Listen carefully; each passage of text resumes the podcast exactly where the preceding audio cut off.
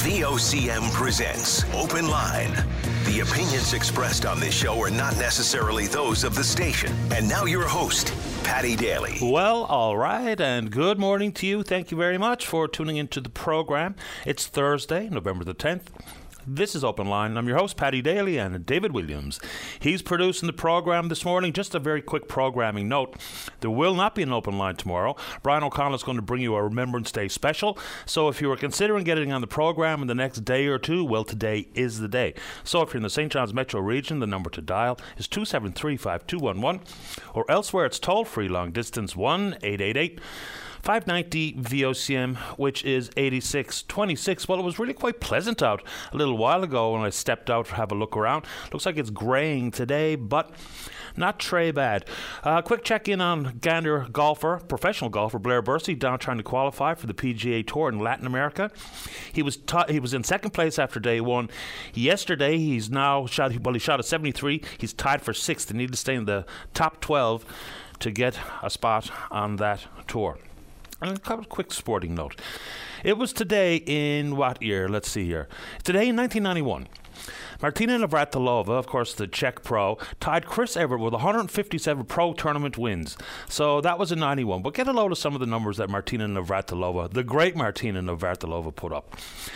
She's won 18 major singles titles, 31 major women's doubles titles, 10 major mixed doubles titles for a combined total of 59 majors, the most by a long shot in the Open era. She won 167 top level singles titles, 177 doubles titles, both records for the Open era. She was ranked number one for two, uh, pardon me, she was number one in singles for 332 weeks, that's second only behind Steffi Graf, and for a record th- 237 weeks in doubles. The only player in history to have the top spot in both disciplines for over 200 weeks. The amazing Martina Navratilova. Okay. Quick check in here. This is a great story. Do you know who Morgan McDonald is? Morgan McDonald is a sculptor. He's got a foundry. I think it's maybe in Outer Cove. It's Outer Cove, Middle Cove. It's down in that area. I was in his studio one day, participating in one of the projects, which was called 100 Portraits of the Great War, and that's displayed in Victoria Park. And I was representing my grandfather, the late Stephen Airing the work he does in bronze is absolutely extraordinary. So whether that be that piece in Victoria Park, or at Government House, the NONIA 100th anniversary piece, or the Homecoming in Bannerman Park, the William Lyon Mackenzie King piece, the Royal Canadian Mounted Police Memorial, which is in Moncton to commemorate the lives lost of the members of the RCMP, the Caribou at the Memorial uh, Pavilion in St. John's. My favourite, I think, is the Rower down around Quidi Lake, and then on and on it goes. Out in Elliston at the Sealer, Sealer Sculpture, he did one for Fortis where once they stood another caribou. And again, just it goes on and on and on. He now has been commissioned to do what he seems to and sounds like very excited to do, and he's a major Rush fan. Of course, iconic Canadian progressive rock band Rush, which I also love. So the drummer for that band, Neil Peart, or Neil Peart, as some people say. He's from St. Catharines in Ontario. He has now passed away, and they're going to put up a couple of monuments to Neil Peart in that community. So Morgan, one of uh, many artists around the country, maybe around the world, put forward their proposal to be commissioned to put those two pieces in place. And he won. He got it. Absolutely amazing stuff. So there's going to be two pieces one of a young Neil Peart reading a book, and one of an older Neil Peart sitting on what is resemblant of a throne. Because even just a little stool that drummers will sit on, they'll call it the drummer's throne. So I haven't seen the pictures. I did hear him on with Anthony yesterday. It was a really excitable interview, but I think it's safe to say Morgan McDonald may be one of the very finest artists that this province has ever produced. Of course, we think about the notables the Gerald Squires of the world and the Pratts and Grant Boland and others, and they're absolutely at the very top of their field. But in the work of sculpting, amazing stuff that Morgan McDonald has done, and congratulations. He's obviously thrilled as a big Rush fan, but also to put another one of his pieces in a different part of the country, this time in St. Catharines, in well, I think it's Lakeview or Lakeshore Park or something. Anyway, congratulations to Morgan. Great story.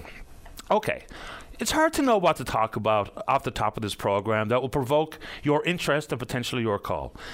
And this kind of stuff is pretty heady, but it's pretty important.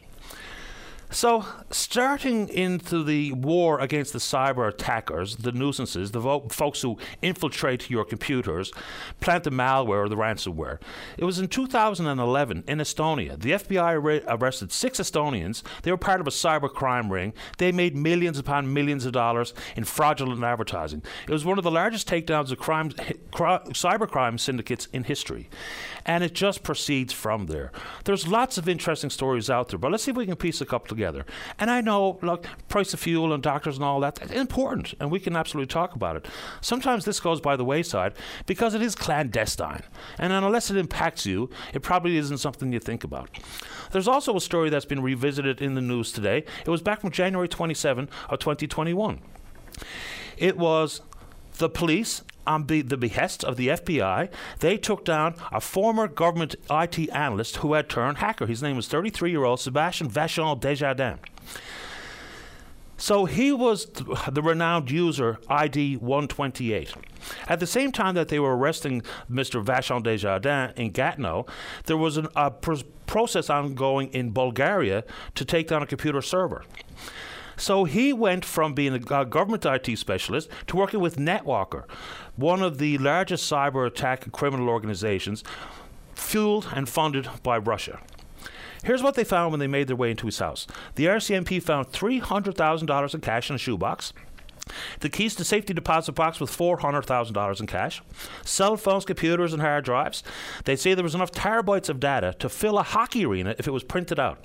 He also had security keys to crypto wallets holding a current value of $21 million US in Bitcoin. So there you go. He was in the government, then turned hacker.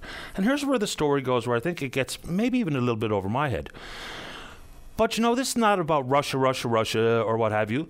But if you try to piece together some of the stories we've heard from different members of the federal cabinet, the federal liberal cabinet, you come to understand that we are not as protected as we need to be regarding our national security.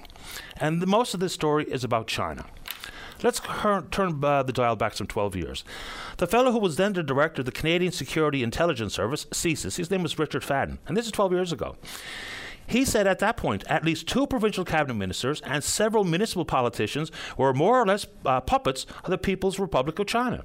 And he says pretty much that this is ongoing and we're not able to defend ourselves. Let's go back 10 years. Anthony Campbell, he was the former head of the Intelligence Assessment Secretariat of the Privy Council. He said this We're sitting ducks. We don't have the capacity to deal with the potential for detrimental impact from bad foreign actors and would have, of course, an impact on Canada's national national security. Now, fast forward, and we're now told, and this is a leaked document, Back in January this year, the Trudeau government was given a note, briefing notes from CSIS, looking at how Beijing had funded 11 candidates in the 2019 federal election, had actually placed operatives on the campaign staff in various offices, $250,000 funded by China's Toronto consulate. Go back again, and there's examples of where the Chinese had not only infiltrated provincial and municipal politics, but now we see this note. And how important would that be? We are woefully undermanned, understaffed with when it comes to intelligence and counterintelligence in this country. And why it's a big deal is because we have enough problems inside our own democracy. And when foreign bad actors infiltrate and or fund discord, it makes it bad for every single Canadian, regardless of your political leanings or stripe. So the issue that Trudeau's government has been sitting on now is that they attempted, and the Chinese were effective in putting forward all kinds of disinformation that negatively impacted Conservative Party candidates on the federal scene, but they were going after both parties. So this is really, you know, I know, I get it. It's really heady stuff, and it doesn't impact your day to day life, we don't think. But the more and more discord based on purposefully planted disinformation by countries like China or Russia or Iran does indeed, whether we like it or not, impact our day to day lives because it impacts the operations of government. Then you look at some of the stories that have been sprinkled in the recent past. There was the move made by the federal government to force China to divest their interest in three different companies that were dealing with critical minerals. We know how valuable they are. China doesn't have them, so what they do is they produce them in other parts of the world, bring them back to China, secondary, tertiary processing, make one product or another, and sell it to the world. And they have been the world's number one player on that front. Then you hear Melanie Joly just the other day warning Canadian businesses about doing operations and business in China and to go in there with your eyes wide open. So, as much as we feel like these things don't really matter, they really, really do. So, when you put them all together and you wonder how and why the government has been so blase about this stuff. You know, is it legal advice or don't poke the bear or to quietly ramp up intelligence and counterintelligence in this country? But I think when you look at all these things and the hacking, and you know, even something as fundamental as the CRA scam that's making its way around again. And that was a dangerous one. It's a text scam. It ends up in your cell phone, and many people who are waiting for their $500 check may be fooled into clicking that link. And that's how fundamentally difficult the world has become. Whether it be at Sobeys or the Empire Company, Maple Leaf Foods, or our own Meditech system, sometimes all it takes is for one of us to click on a bogus or poison email. So I know the issues of the day might not be tangled up directly in those conversations, but I'm putting it out there anyway. And who are the people that are willing to scam the Royal Canadian Legion with putting up bogus poppies for sale online? Just yet another online operation that is so disgraceful and nefarious in and of itself. And then you talk about being weary of doing business in China. And then you have the SEAL Summit, trying to expand markets. And that would include, of course, China. So, anyway, I understand that we can move on to other topics, but, and you want to talk about the SEAL Summit, we can do it. Yesterday, we had a great conversation with a gentleman named Greg French. He's a lawyer out in Clarenville, talking about the convoluted process for individuals when it comes time to sell, just to find out you're on Crown land and can't sell. The cost and the time and the nonsense that is perpetuated around this province is unbelievable. Then you look at some of the Crown land maps, and this story will get more and more families involved as the days and weeks move on. Add into it the whole bit about Crown land and the minister responsible, Minister Bennett, saying things like, We have a legal duty and mandate to carefully protect and to regulate the use of Crown lands. And he's right. How does that factor in to the fact that the wind energy companies that have put proposals forward are requesting one 1.6 million hectares of crown lands in the province? 1.6 million hectares. Five companies have actually applied to put what it is a meteorological evaluation tower on 19 pieces of crown land, all to see whether or not wind turbines would be viable in that area. Break it down island versus uh, the different parts of the island. 972 hectares in western Newfoundland, 622,000 hectares in eastern Newfoundland. So while we talk about the hoops people have to jump through as individuals or families to manage their crown land implication, there's these companies. There's been a couple of uh, parcels that have been backed out, notably on the west coast, the Lewis Hills. You know, that's a portion of the Long Range Mountains, which was in actual fact the piece of land that World Energy GH2 was looking at. So this doesn't mean it's backed out forever. It just means it's backed out for now as they quote unquote have a further evaluation of the environmental impact of the wind energy turbines.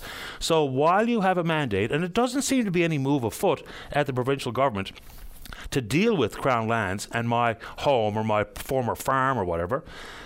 But boy, we have got to be so careful with crown lands and the water and access to ports when it comes to these wind energy pro- projects.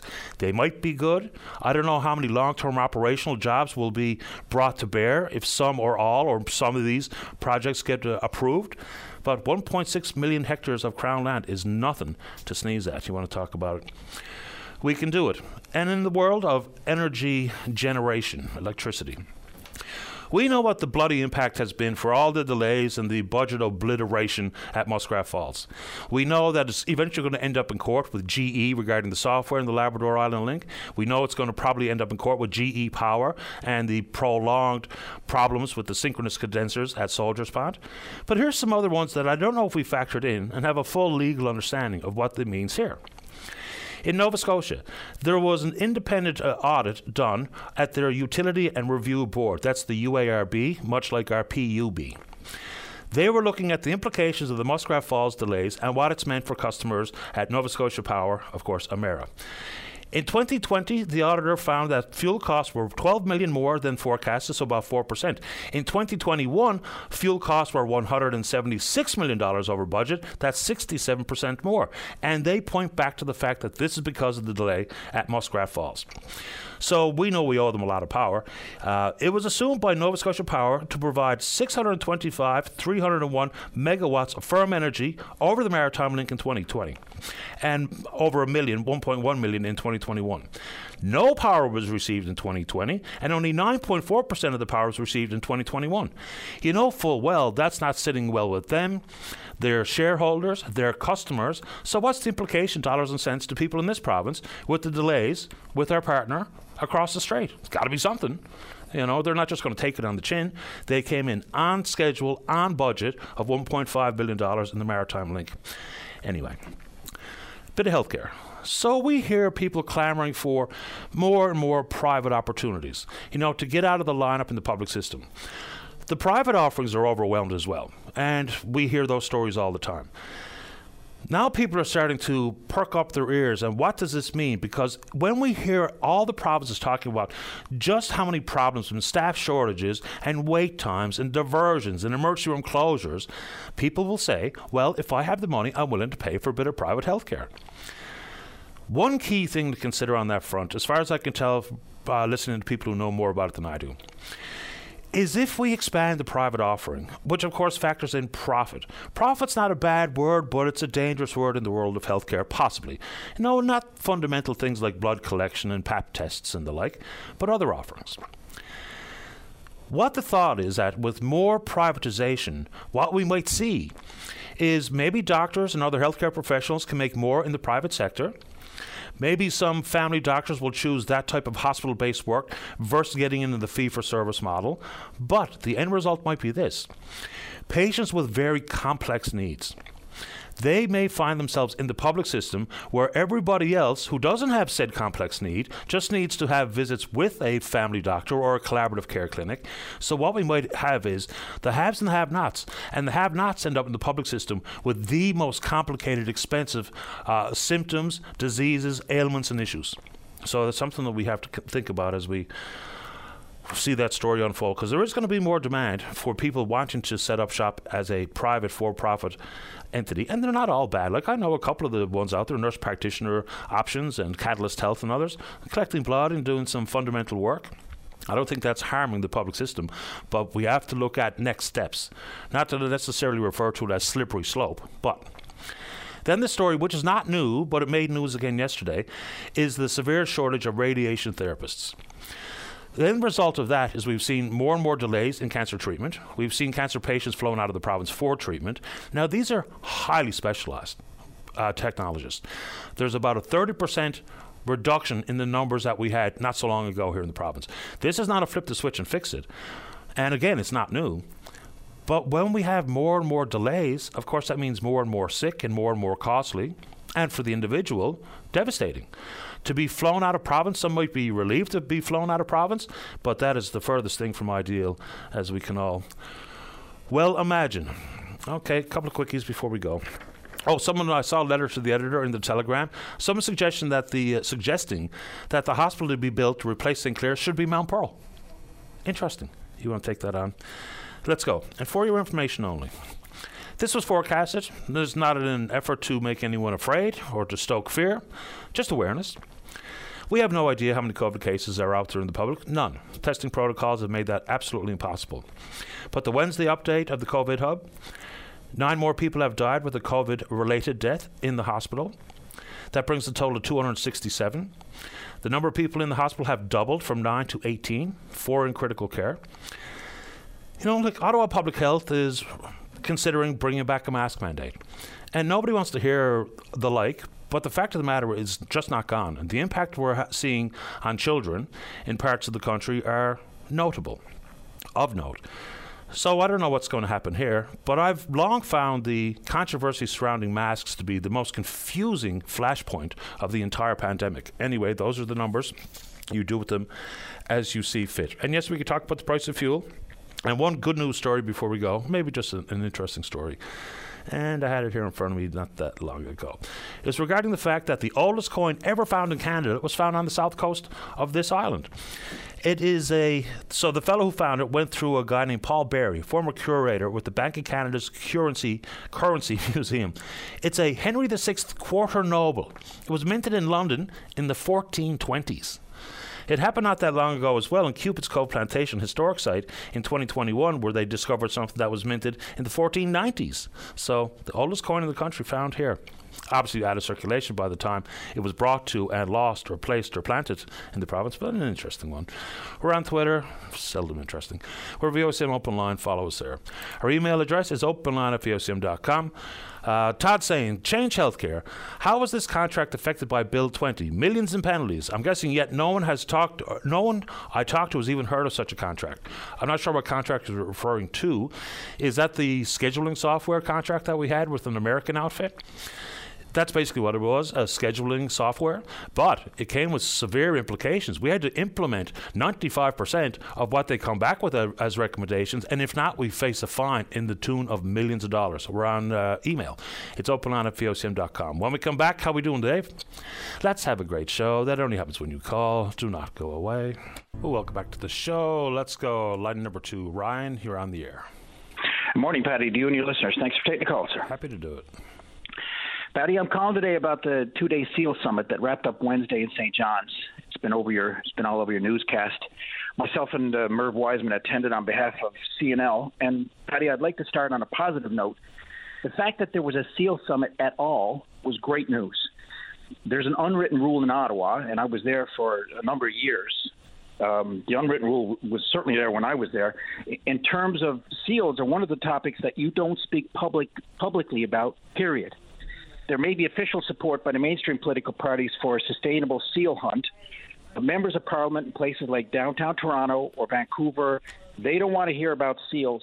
So to have a seal summit was a success in itself, and it was good to see the province's six Liberal MPs there, as well as uh, Clifford Small for the Conservatives. Derek Bragg was there as provincial fisheries minister. So the summit uh, was happened. It was two days. It was it was good news. There was talk about seals. The biggest news out of Ottawa, from my perspective, in decades, Paddy, regarding the seal hunt, was the statement earlier this year by the minister, Joyce Murray. She said, she said, Paddy, that seals eat fish. Now, that's obvious to every one of your listeners, of course, but the way federal scientists have been speaking in recent years, seals don't have any impact on fish stocks or the marine ecosystem. During the summit, DFO officials said just the opposite. The department actually provided information the information stated that seals at current population levels are impacting, are actually impacting the recovery of groundfish stocks like cod, pelagic stocks like capelin, despite the fact that there's been no fundamental change in science, Paddy. Uh, that wasn't explained. The change in uh, the the change in science tack. But Paddy, my reason for calling is that, and this is my biggest concern. While the feds say Ottawa has changed its tune regarding the negative impact of seals on East Coast fish stocks, there is still no plan, no timelines, no targets to address the problem. And the, in the absence of, a, of an action plan, like I say, timeline and targets, this summit was just for show. There is no substance without a plan.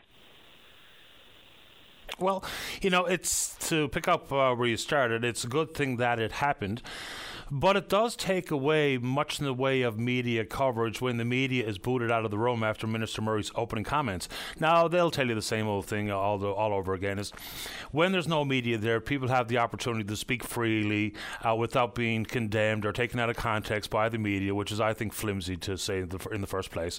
But when we don't have an ongoing commentary and understanding of what's being said in the room, then all we're going to have is headlines that say, Seal Summit, opening comments from Minister Murray. She'll take some questions like she did for me yesterday, take some questions on the end. But we didn't hear from the other players about what they think, where they stand, where the markets are, what the innovation actually means, what does an expansion look like. I mean, so I don't know if anything's ever going to come of these types of affairs.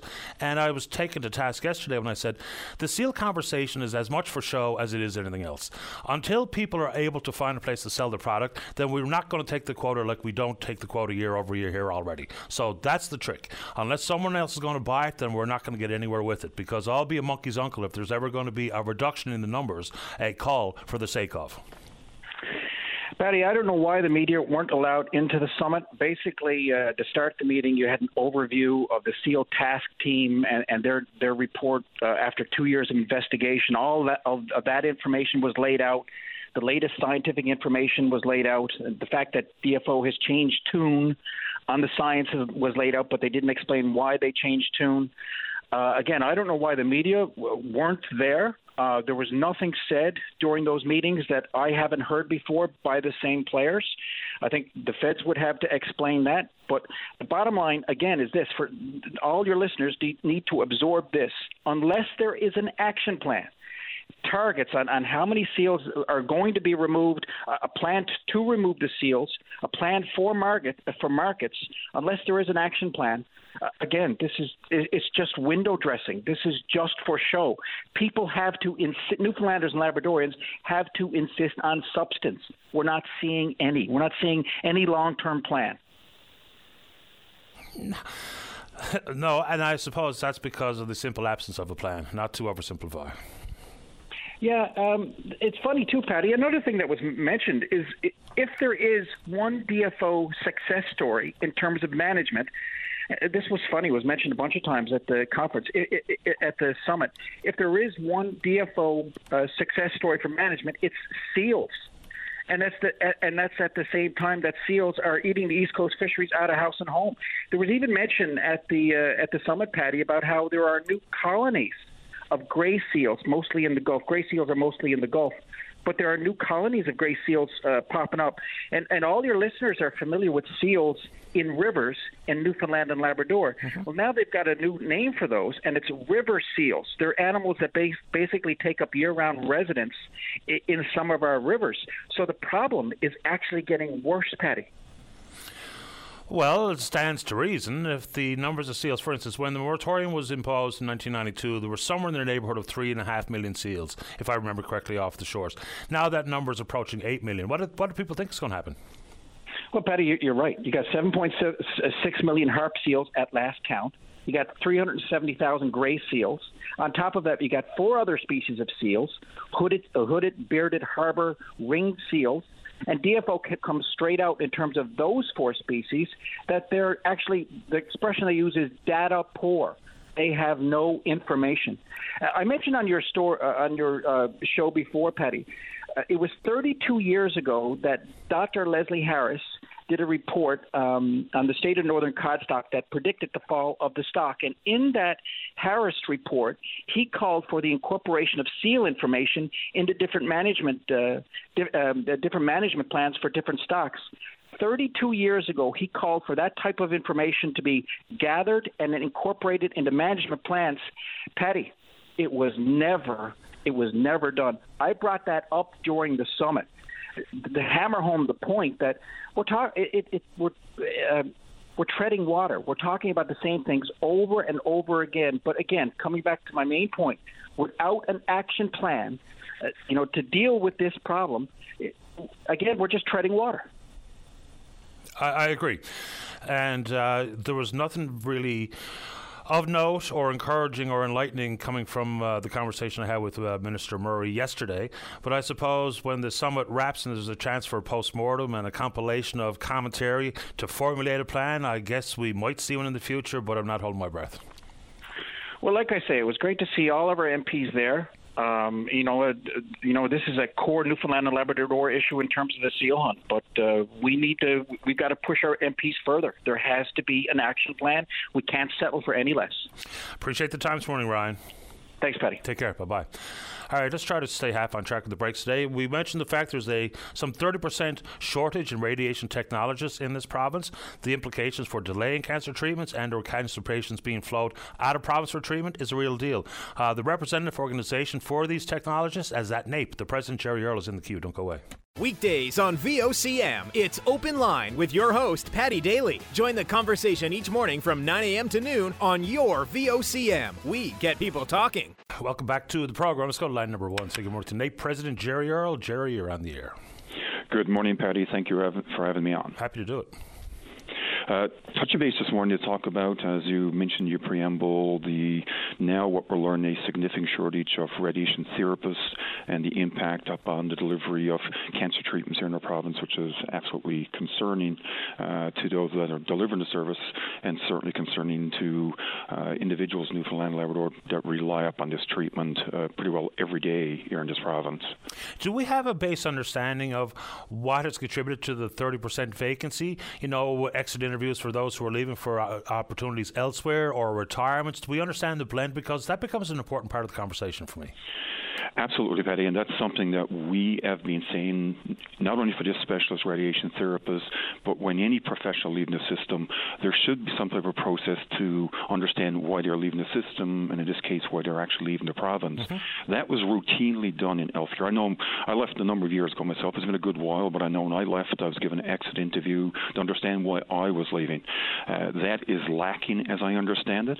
I am not sure that I heard the minister asked this morning, and in fairness to the minister, if that's not done at the frontline level, the minister is not going to have that information passed on to him.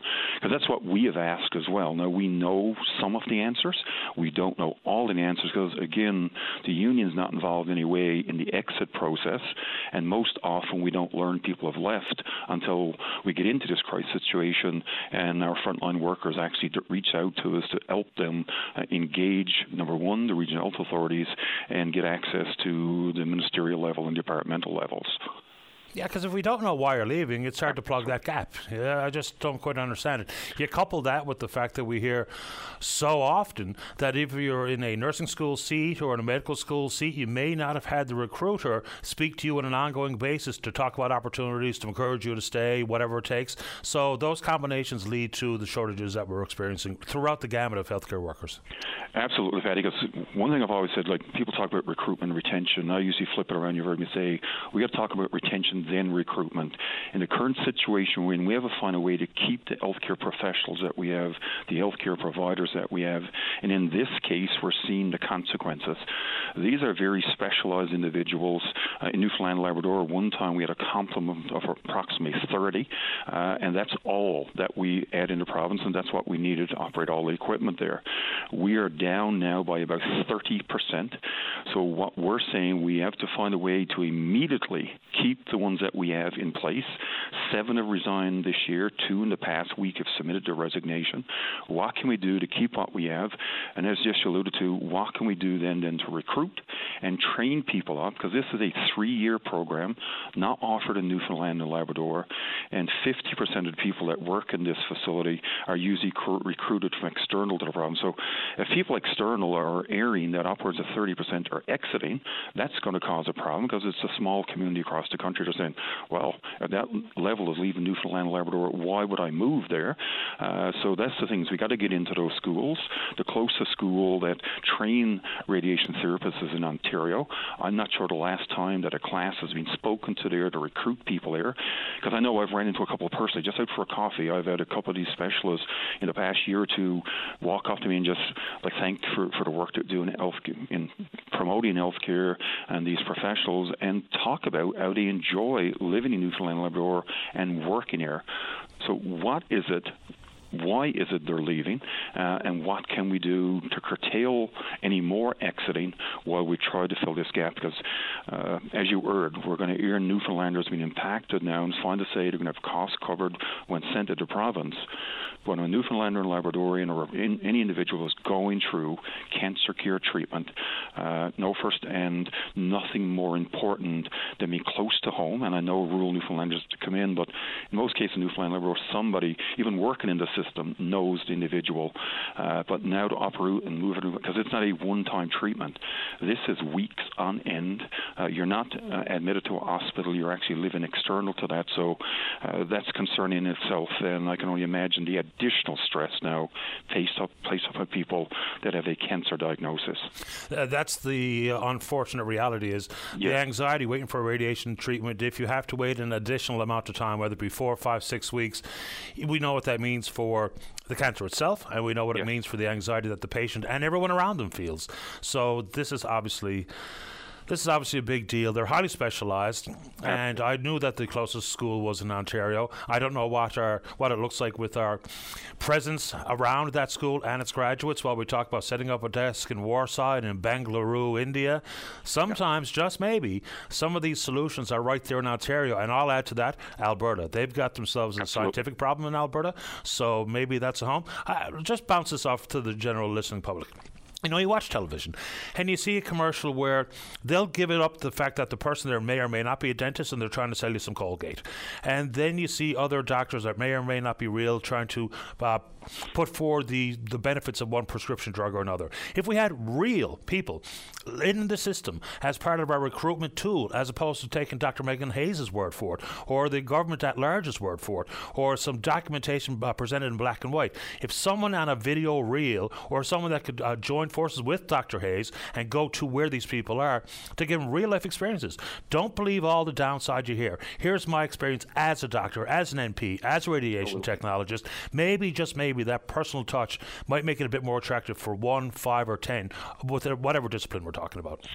Absolutely, Paddy. We've talked about a couple of professional groups we we represent. We just met, for example, a group of licensed practical nurses, and, and it's the very thing they brought up. Use some of the frontline workers. You've heard me say before, when there's problems, talk to frontline workers. They will quickly identify and uh, most often come up with solutions. But again, use those frontline workers to talk about the experiences they have in the workplace.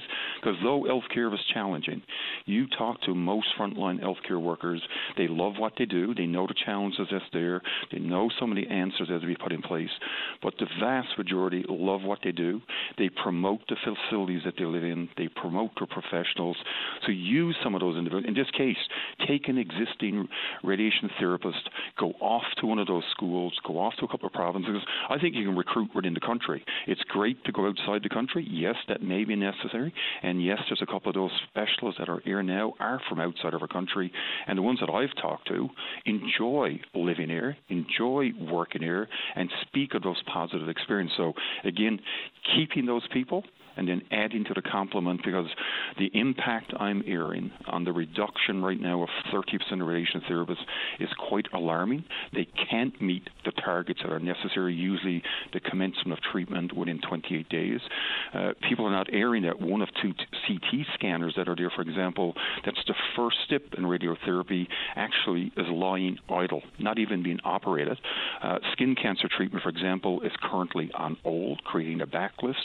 So there's all kinds of implications of having a workforce, very specialized workforce, reduced by 30%. And my fear is reduced further. Appreciate the time this morning, Jerry. Thank you. Thank you, Paddy. Take care. Bye bye. That's Jerry Earle. He's the president at NAPE. Uh, add that to the list of HCWs. Uh, let's go to line number two. Gabby, you're on the air. Yeah. Hello, Paddy. Hiya.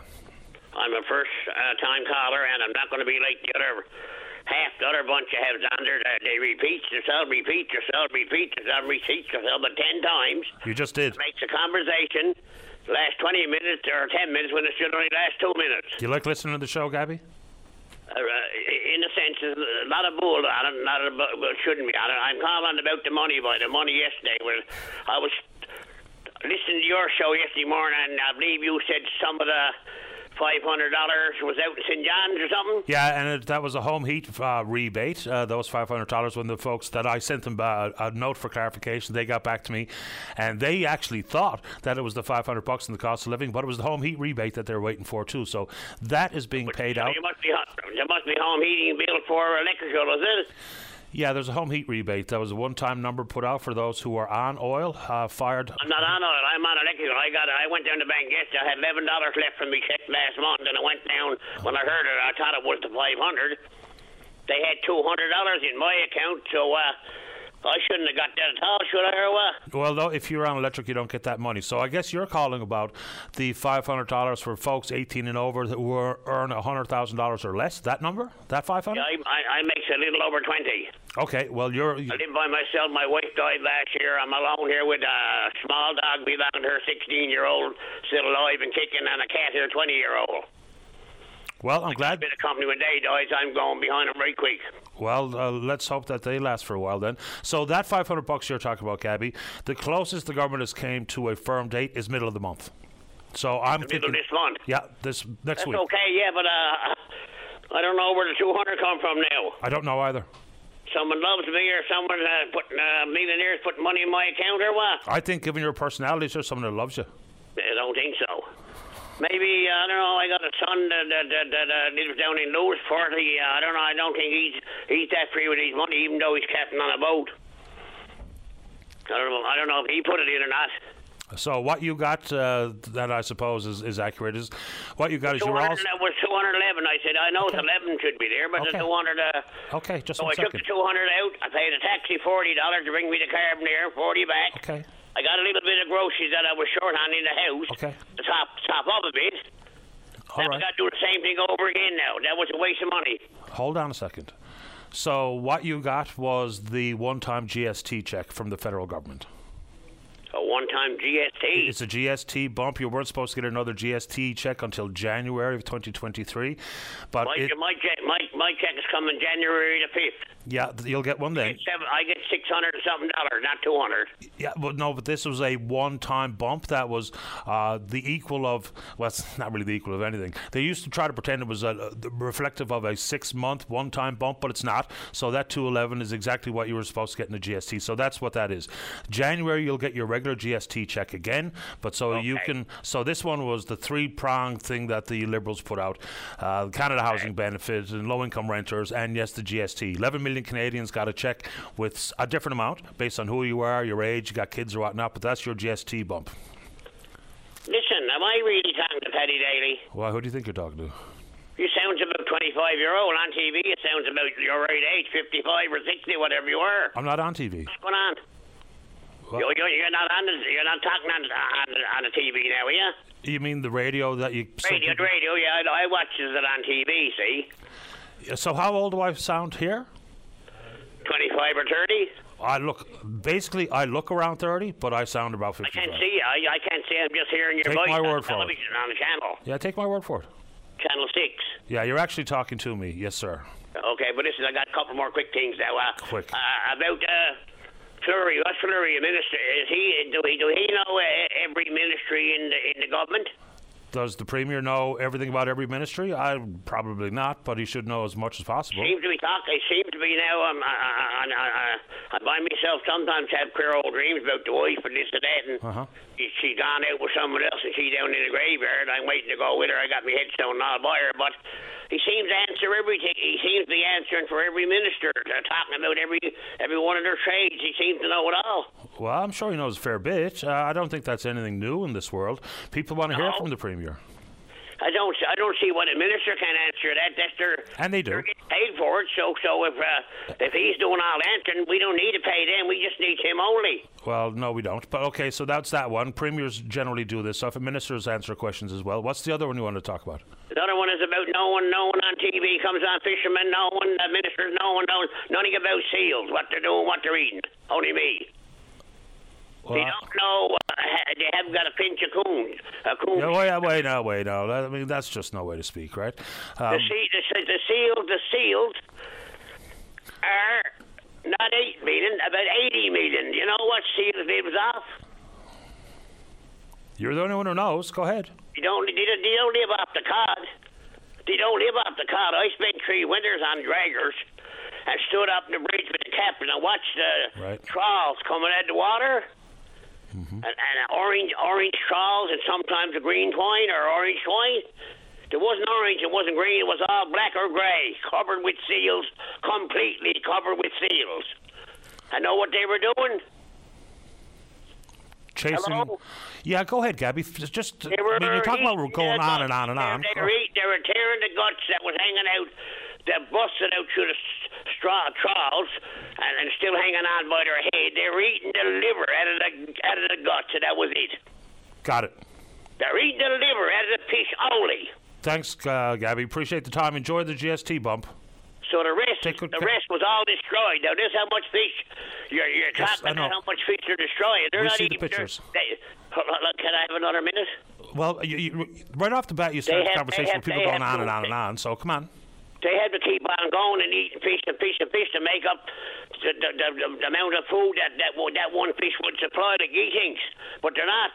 They might have to eat 90 or 100 livers from 90 or 100 fish that died when they shouldn't have died. Yeah, they eat the bellies out of them. They, they discard the rest. That's true. They don't eat the bellies. They just eat the Oh, they eat whatever their mouth wraps around in the stomach. I mean, that's basically it. Okay, bye. Appreciate it, Gabby. Take care. Bye bye. Let's take a break. Welcome back. Let's go to line number four. Mary, you're on the air. Hello, Hi, Mary. Paddy. Yes. Hi. Uh, this morning uh, you were talking about the SEAL Summit or whatever it was called. Um, yesterday, when I was listening to CBC, and I'm not sure if it was a news story or maybe on um, on the go, uh, there's an indigenous group in Vancouver Island area. Uh, they haven't had any salmon up their river, and to the point where they didn't even fish salmon last year. Okay. And they are calling, or they're going to do. I don't. I couldn't, you know, because I was just listening in the background. Uh, a seal call on seals and sea lions. So I don't know if the crowd from Newfoundland know what the crowd out in, on the other coast are doing, but maybe they should all get together. How do we get together with the folks on the West Coast? Well, I just mean that it, it, it, it transfer information. If we got a group out on the West Coast trying to get rid of the seals, and a group on the East Coast trying to get rid of the seal, maybe together, you know, there's more power in numbers, I suppose. I, I guess you're right there, Mary. And this has happened before off the coast of British Columbia and off the coast of California when it comes to sea lions and off the coast of uh, Scotland when it comes to seals or sea lions or seals. So it's not like it hasn't happened before. My only comment on that front is that we have been hearing from folks talking about the numbers of seals for decades and Right. nothing has changed. So there's also, I think, a difference in not that there's a huge difference in the uh, the look of a sea lion to a seal, but we know that the focus for all the anti-seal hunt groups they have focused strictly on the seal. That's what's been planted in people's mind minds. All of those pictures of white coats being battered with hakapiks, which hasn't happened in decades, and the red my blood on the yeah. white ice. That's the stuff that puts us in a strange spot with seals. Of California, they call sea lions all the time. They do it off the coast of Scotland. Will we ever do it here? That'll be up to the federal government, I suppose. But uh, it's interesting the point you make that they're calling for it on the coast of BC, and that's not new either. They've called for this in the past. Yes, and they said I don't know if I'm repeating myself though. They said there was no salmon going up the river, and because of that, they didn't even have a salmon fishery last year. And this is why this man that I was listening to, he was very upset, and I don't think he was saying to the government, uh, you know, we'd like for you to. Uh, you know, give the seal of approval. I think because they're indigenous, they're going to do it. And no questions asked. That's the impression I got from the story. Also, I remember back in the 70s uh, when my mom could send me a package of Vancouver Island with pumpkins and cans of stuff and you know all the Newfoundland goody things uh, for next to nothing. Anyway, she used to send me out canned seal meat. Now I can tolerate. I like it. Uh, it's almost like a rite of passage. I think I should eat seal flippers once a year, but I'm not really fond of them. But wh- whatever company this was, I could see it now. It had a red and white label on it, and it was seal, but it tasted more like moose. It didn't have that hateful taste on it. So there is a way to process it that, you know, I I could put it in a stew. I mean, who would ever think of seal stew? So I don't know exactly how they did it, but they did. Hmm. Last comment from me, and then I'll let you wrap it up. Is you mentioned the indigenous community, and maybe they'll get this uh, taken care of versus anybody else. It's very much in line with the anti-seal organizations that are out there. They'll say that it should never happen, it should never happen, it should never happen unless it's an indigenous person, because they don't want to go down the path of dealing with the cultural issues uh, regarding indigenous peoples and seal products, whether it be the meat and or the pelt. So they make that distinction themselves. So it's an interesting point once again that you point out there. So we'll see what becomes of that story. I'll have a little look during the newscast here here now. But uh, yeah, I have one feed of seal per year. That's it. I know one of the companies that were at the Seal Summit is Carino. They process seal meat and seal product for distribution uh, in different parts of the world. So it's still being done. And I know there's some chefs here locally that try to do innovative stuff with seal to make it more appealing to folks. But I have the one meal per year. That's it.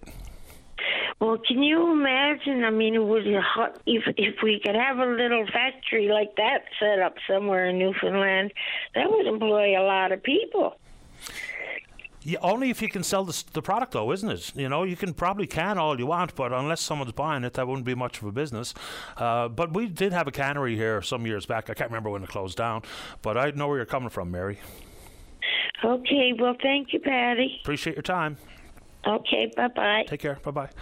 Uh, let's go ahead and take a break for the news. There's a story that's irritating many out there today. It's the fact that one of the fellows who was involved in these very dangerous home invasions, he's been granted bail.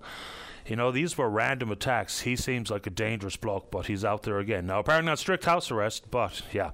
Let's take a break for that, and when we come back, we'll speak with you. Every Saturday is perfect for a night at the cabin. The Cabin Party with Brian O'Connell. Saturday night starting at 7 p.m. on VOCM. And welcome back to the show. Let's go line four. Caller, you're on the air. Good morning. Good morning to you.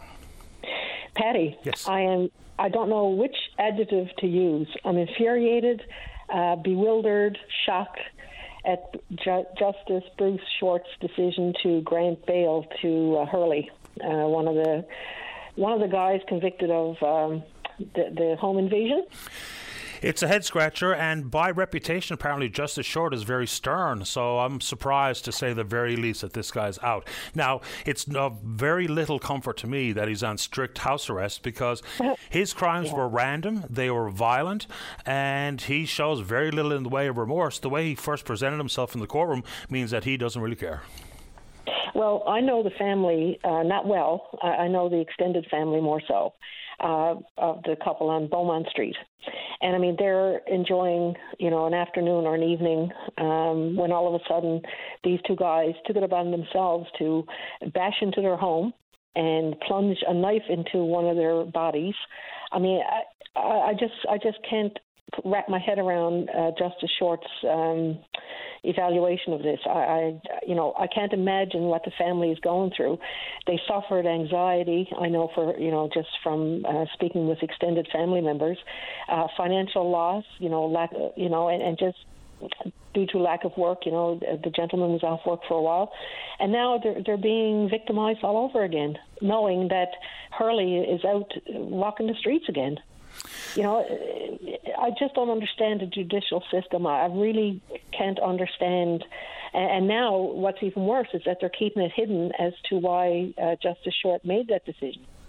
I don't know. I really don't know. But, you know, the anxiety felt by the families or household members of the, the two homes that these fellas broke into, I can only imagine what they're going through. But let's just think back to uh, when this happened. The police went right to the media and told us all to lock our doors right? Yeah. Don't answer the door if you're not expecting a parcel or a person, and stay inside. And I mean, the whole place was a little bit freaked out. Same thing with the big shootings or the shootings in, uh, in CBS. So, you know, lock your doors. I mean, so this had a community-wide impact. Certainly nothing like the families themselves felt. So I don't understand any rationale for this particular fellow getting bail. We do know the numbers are something in the neighborhood of 60% of the population at Her Majesty's Penitentiary are on remand. They haven't even faced the court system yet for for a, a verdict of guilty or innocent, or, or, I guess guilty or not guilty. So if it comes down to a space thing, that's a problem. I mean, if we have a population overcapacity issue at HMP, which might see some dangerous people out walking around free, that's a problem. It is a problem, and uh, you know, just if I can touch just for another second on another issue that was kind of, uh, you know, uh, in the back of my mind, uh, you know, in the past few days, um, the likes of Douglas Snelgrove and, and other criminals who have been convicted. Uh, they keep delaying the process, delaying the process, delaying the process, process, and some of them are incarcerated. But they're kind of cute, you know. They they fi- they fire the lawyers, they rehire, they they delay, delay, delay while they're incarcerated, knowing that if their sentencing day comes around, they're going to be credited with double time served. So this is what a friend of mine is, is actually an attorney, and, and she was telling me that this is what they do. They they um, delay the process uh, while they're incarcerated, so that when they are released or when they are sentenced, sorry, they're credited with double time served. So the longer they can delay the trial, the better. And I don't think that they should be allowed to hire and rehire and fire and uh, lawyers. I mean, most of these lawyers that are granted to them are, are through legal aid. And so you know, I, I just can't understand the money that we're spending on these criminals, the, the court time that's being occupied, uh, when, I mean, they're, they're ruling the roost. They have, uh, I'm so upset today, Paddy, it's unbelievable. Um, the, the criminals are telling the justice system what they want, as opposed to the justice system saying to the criminal, look, this is uh, what we're going to, you know, penalize you with. I just can't believe what they get away with. And now Hurley is out walking the street, and like you said before, I have no reassurance or, or you know, uh, knowing that that he's under strict house arrest. If he has the mentality to walk into a home, an innocent family home, and, and terrorize them for the rest of their lives, he doesn't have the mentality to to adhere to uh, house arrest. That, that's that's oh my gosh. It's a fair observation, and the issue regarding legal aid is an important one too, because they'll say you know firing lawyers because they can't get along or whatever is a delay tactic more often than not, and the issue regarding legal aid attorneys, they're amongst the most experienced in the courtrooms for uh, serious crimes, and yet we have this concept that they're not qualified enough, they're not good enough. I mean, one of the former legal aid attorneys, uh, Derek, Derek Hogan, the, the late Derek Hogan, was one of the finest legal minds in the province. I know people who are legal aid attorneys, and they are absolutely top notch. But of course, when you see the headlines and you know that you can get Bob Buckingham or Randy Piercey or whoever, they think, well, I have a better chance. And so I'll see if I can petition the courts to have the province pay for it when we just should be saying no. No, their initial lawyer should be the one that they have to stick with. I mean, who's the criminal here? You know, us, the taxpayers, or the, the, the person that uh, committed the crime. You know, I, I'm starting to, to actually wonder uh, who is being penalized here because it's certainly not the criminal. They they have the freedom. You remember years ago, um, his his name eludes me now. Uh, the man who was charged with uh, drowning his two daughters. Now we're talking, you know, 25 years ago. Nelson Hart.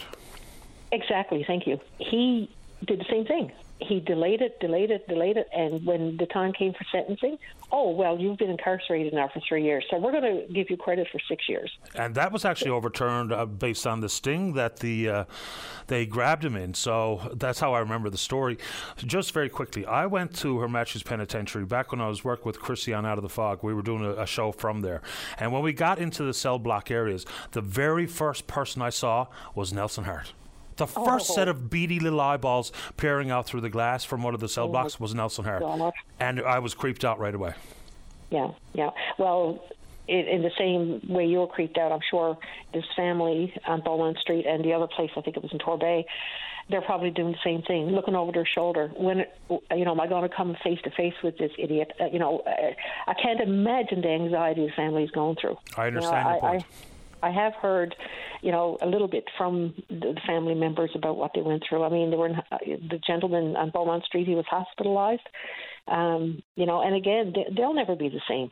That family, you know, as, as tries they may to to get over it, I can't speak for them, but personally, you know, you're victimized for life. And now knowing that he's out uh, doing whatever he wants to do, uh, it's a slap in the face to the families. It really is. I think your opinion is in the majority this morning here, caller. I'm glad you made time for the show. It's a tricky story, isn't it? Yeah, well, I have my doubts that uh, Justice uh, Short is listening right now. But, um, you know, if the message gets back to him about, uh, you know, the, the, the community, or, well, I can't speak for the whole community, obviously, but, uh, you know, the general reaction to his, and, uh, you know, if he's going to grant him bail, tell us why. We have a right to know if, if he, if this idiot is out roaming the streets, we have a reason, we should, we need to know, uh, you know, why he was allowed to do that. And you'll, we'll never really get down to the brass tacks of those types of decisions. But I appreciate your time this morning, and hopefully those two families are managing, even though they know that the perpetrator is not behind bars, where it seems to me and you and many is exactly where he belongs. Well, you know, again, I, I, I can tell you that this family on Beaumont Street, uh, young couple, hardworking, honest, and like I said, their lives have been turned upside down. Thank you for your time this morning. Okay, take care. Take care. Bye bye. Bye. All right, let's go to line number three. Tony, you're on the air. How are you this morning, Paddy? Okay, how about you? Good, thanks. First of all, I'd like to. Uh, you had a caller on there yesterday, a real estate agent. He was saying about the interest rate in the banks. For example, now the interest rate has gone up so much that for, say, you had a, uh, you, you uh, had a mortgage three years ago and it's up for renewal now for every nine hundred and seventy five dollars you got a mortgage, it's gone up three hundred fifty dollars more a month. So I mean that's a lot to a lot of people, especially if you're just trying to get things meet, um, you know, met. There's a lot of variables inside that, uh, including how much you still owe on your mortgage. But anyway, okay. Well, uh, if you're paying nine hundred ninety-five dollars, well, say nine hundred seventy-five dollars a month on a mortgage, whatever it is, uh, well, it's three hundred fifty dollars. If you pay more than, if it's more than that, if it's double that, well, then you're paying seven hundred. Yeah, there's a lot of variables to that. You know how long the amortization period is, how much you owe well, on your mortgage. That's a three-year. That's on a three-year term. But we do know that uh, the hike in interest rates has had a major effect with consumer debt outside your credit card. That includes your mortgage. Yeah. Yeah. And I want to get to the health care because right now they're saying, and Tom is making another announcement today about the incentives, but what they should do is give back the incentives that they've taken away from the doctors the last seven years and, and increase their may and just let them make decisions, which right now what they're saying is that the government is looking over their shoulder for every little thing.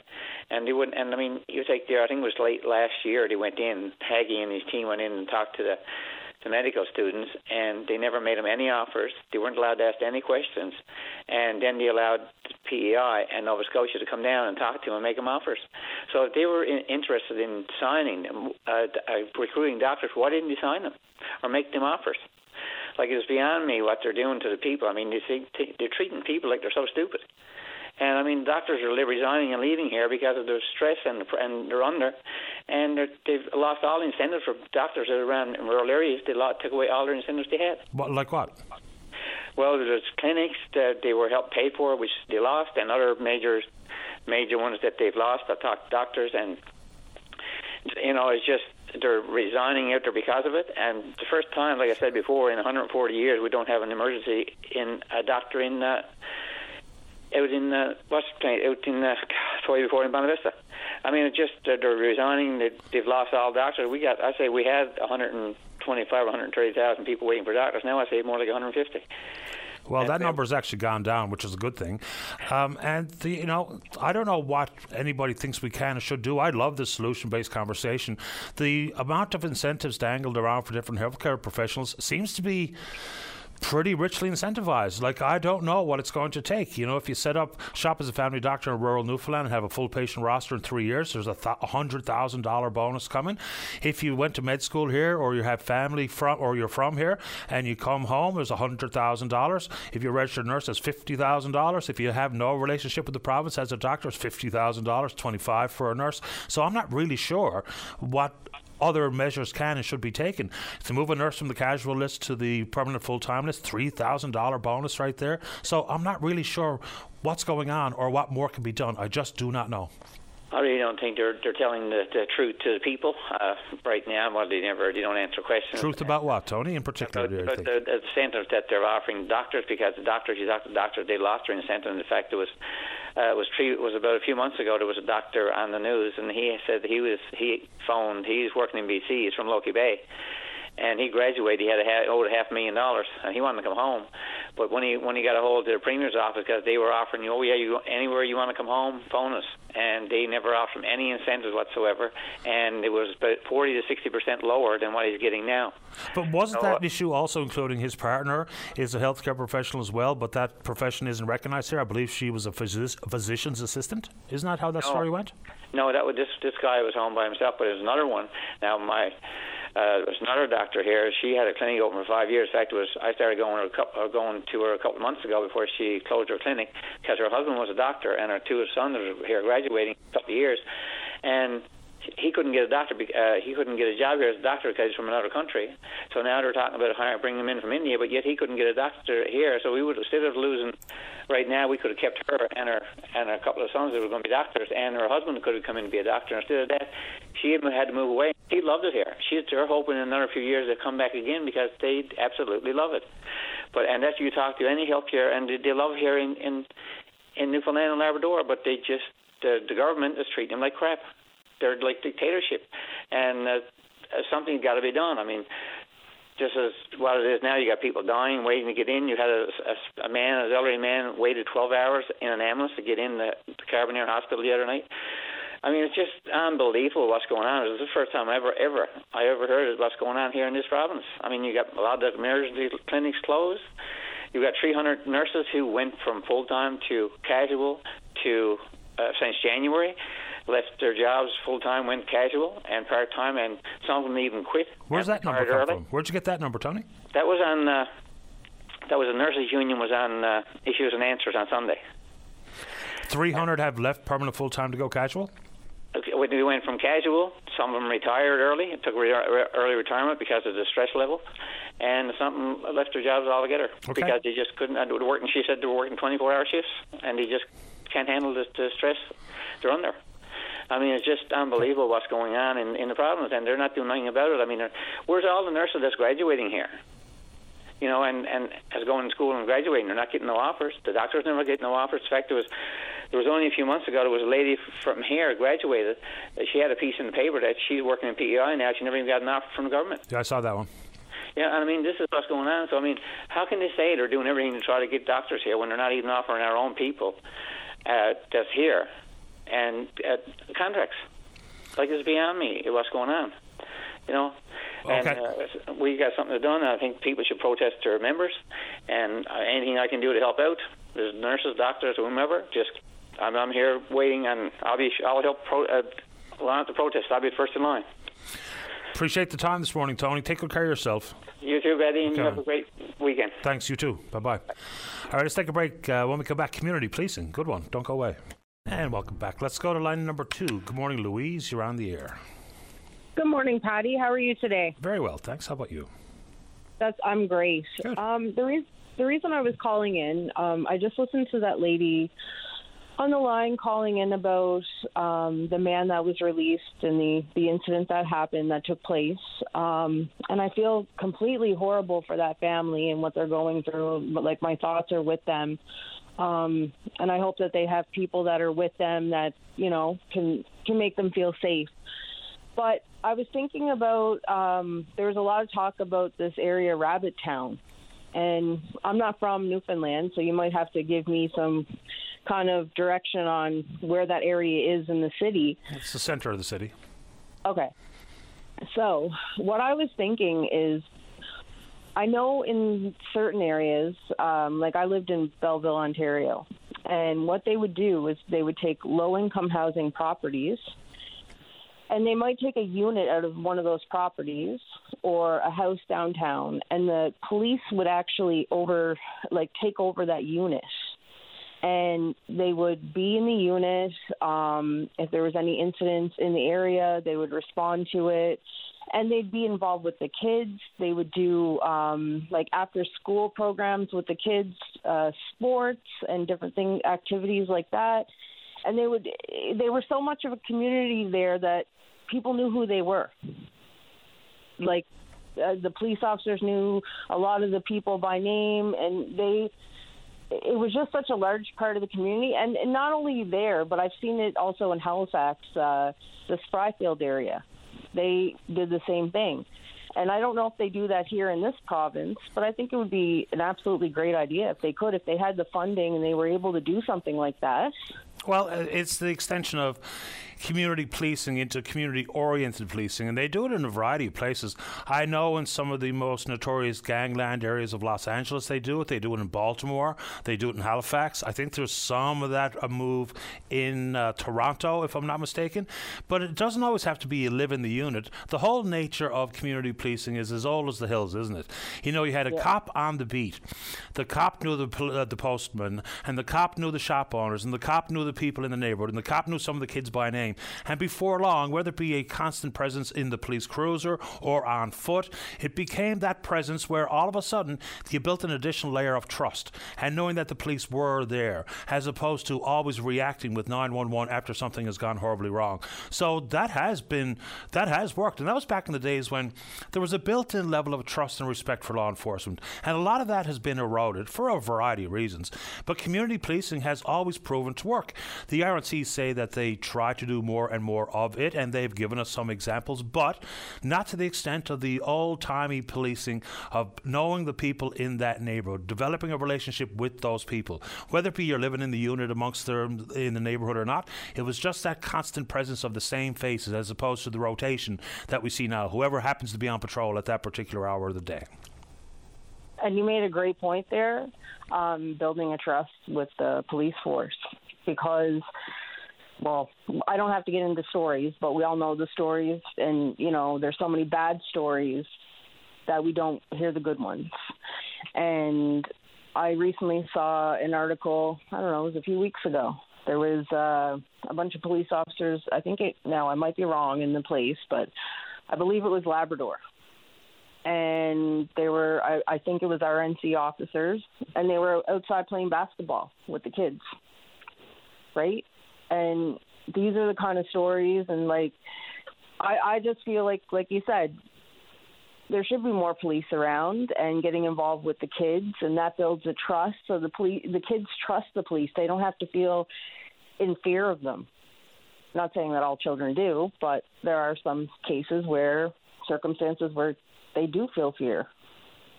But i don't know that's just my thought I might be wrong. no, I look, and there's a variety of reasons, and there's you know it's a different set of circumstances in different pockets of this city, different parts of this province, and across the country. It's not all the same. Sometimes it might be the bad actions of some law enforcement where you live. Sometimes it might be what we see in the United States bleeds into our psyche in this country. Sometimes it might be members of indigenous communities or socioeconomically challenged neighborhoods. So it's all different. That's why there's a different approach required. Every time we see law enforcement or government government try to create a one size fits all, it generally fails, and it fails spectacularly. That's why when you take an approach, for instance, that a police officer and his family would live in one of the, or his or her family would live in a notoriously crime riddled or dangerous neighborhood. That's one thing. It's quite another to have the same half dozen cops be on constant patrol on foot, for instance, in the George Street, the bar area of St. John's. So I think they're all different, which is why they have to take time to develop what works for that community. And it's hard to evaluate within a week or so whether or not it's working. It's a long term strategy that needs time to develop so the relationships can develop, so the trust can be expanded. So I get exactly where you're coming from. And it did work in the past. There's no reason it can't work today. Definitely. Well, hopefully, we see some improvements in the justice system and the policing, and we can we can move forward in a happy and healthy way. and most importantly, public safety. Exactly, exactly, and you know that um, that that story um, is just so concerning. Uh, you made a great point when you were talking to that lady. Like when that incident was taking place, the police were telling us all to lock the doors and be fearful. And it's like, so if somebody were to break into my home, you know, like if I did something, am I going to be in trouble? Like, you know, it, it's scary. It's you know, you don't want to live in that type of world. Like, I, I don't know. Understood. Appreciate the concept and the time this morning. Thanks a lot. exactly. Well, you have a great day, Paddy, and thank you for your time. Anytime, Louise. Take care. Okay. Right. Bye bye. Bye bye. Uh, Dave, how are we doing on the telephone, by the way? Okay, well, I take Leona here or get back on track? No, let's take Leona. Let's go to line one. Leona, you're on the air. Uh, good morning, Paddy. Morning. Uh, first time caller. Welcome. I, I just want to uh, give a bit of insight on uh, the people who have to go for radiation in Toronto. Uh, in, in 2007, uh, we had a, a, a backup here when I had cancer. We had a backup here in our province, and uh, our government was sending people to Toronto. Um, I had some strange feelings at the time not to go, but uh, rather than wait two or three months, you know, for your radiation, I went, and it was the most beautiful experience. I'm telling you right now, anyone who's got fears of going there should put them to rest because it, you get treated VIP treatment at the Princess Margaret Hospital. I stayed at a hotel, walking distance from the hospital, and there was many, many Newfoundlanders there. I say a couple of dozen of them. We had all one floor, and lots of camaraderie there between the Newfoundlanders. But it was a wonderful experience, and the Princess Margaret, you you're treated like royalty there. Government arranged everything. My husband went with me, and uh, because I didn't have any small children at home, I think they consider, you know, putting people, uh, you know, who who didn't mind being away from family, uh, you know, was hard like that, just being away from family from April to June. But it was a wonderful experience. So I want to advise anyone who has to go, rather than stress out for two or three months, whether your cancer has progressed or not being treated, please take take what the government is offering and go to Princess Margaret. You will not regret it. Well, look, there's so many good care centres right across the country. I guess the background of why people are less inclined to want that, even though the care and the treatment of the bedside manner might be world class, is just the fact that you can't get it done where you live. You can't go home at the end of the day or go back to Daffodil Place versus be somewhere where, for some people, they may need to be alone there. So I get it. That's great. I'm glad the care was exactly what's required and is what it, people should be able to expect wherever they're getting health care in this country. So that's the good news. Uh, Leona, just one more time, can you remind me of the relationship you have with these uh, people? I, I got off to a, a, a deaf start here. Uh, uh, no, I the government arranged everything because they were, you know, I had um, uh, breast cancer treatment, Okay. and so, um, you know, uh, it was a two month or three month waiting list before I got my radiation, and I was stressed beyond that. I couldn't wait two or three months. I wasn't going to wait two Oh, or three months after my chemotherapy to get radiation treatment. So they offered me to go to Toronto, uh, which m- many Newfoundlanders did at the time. And I mean, it was a wonderful experience. I had all kinds of fears about going and everything like that. But once I got there and got got going through my treatment, it was a beautiful experience.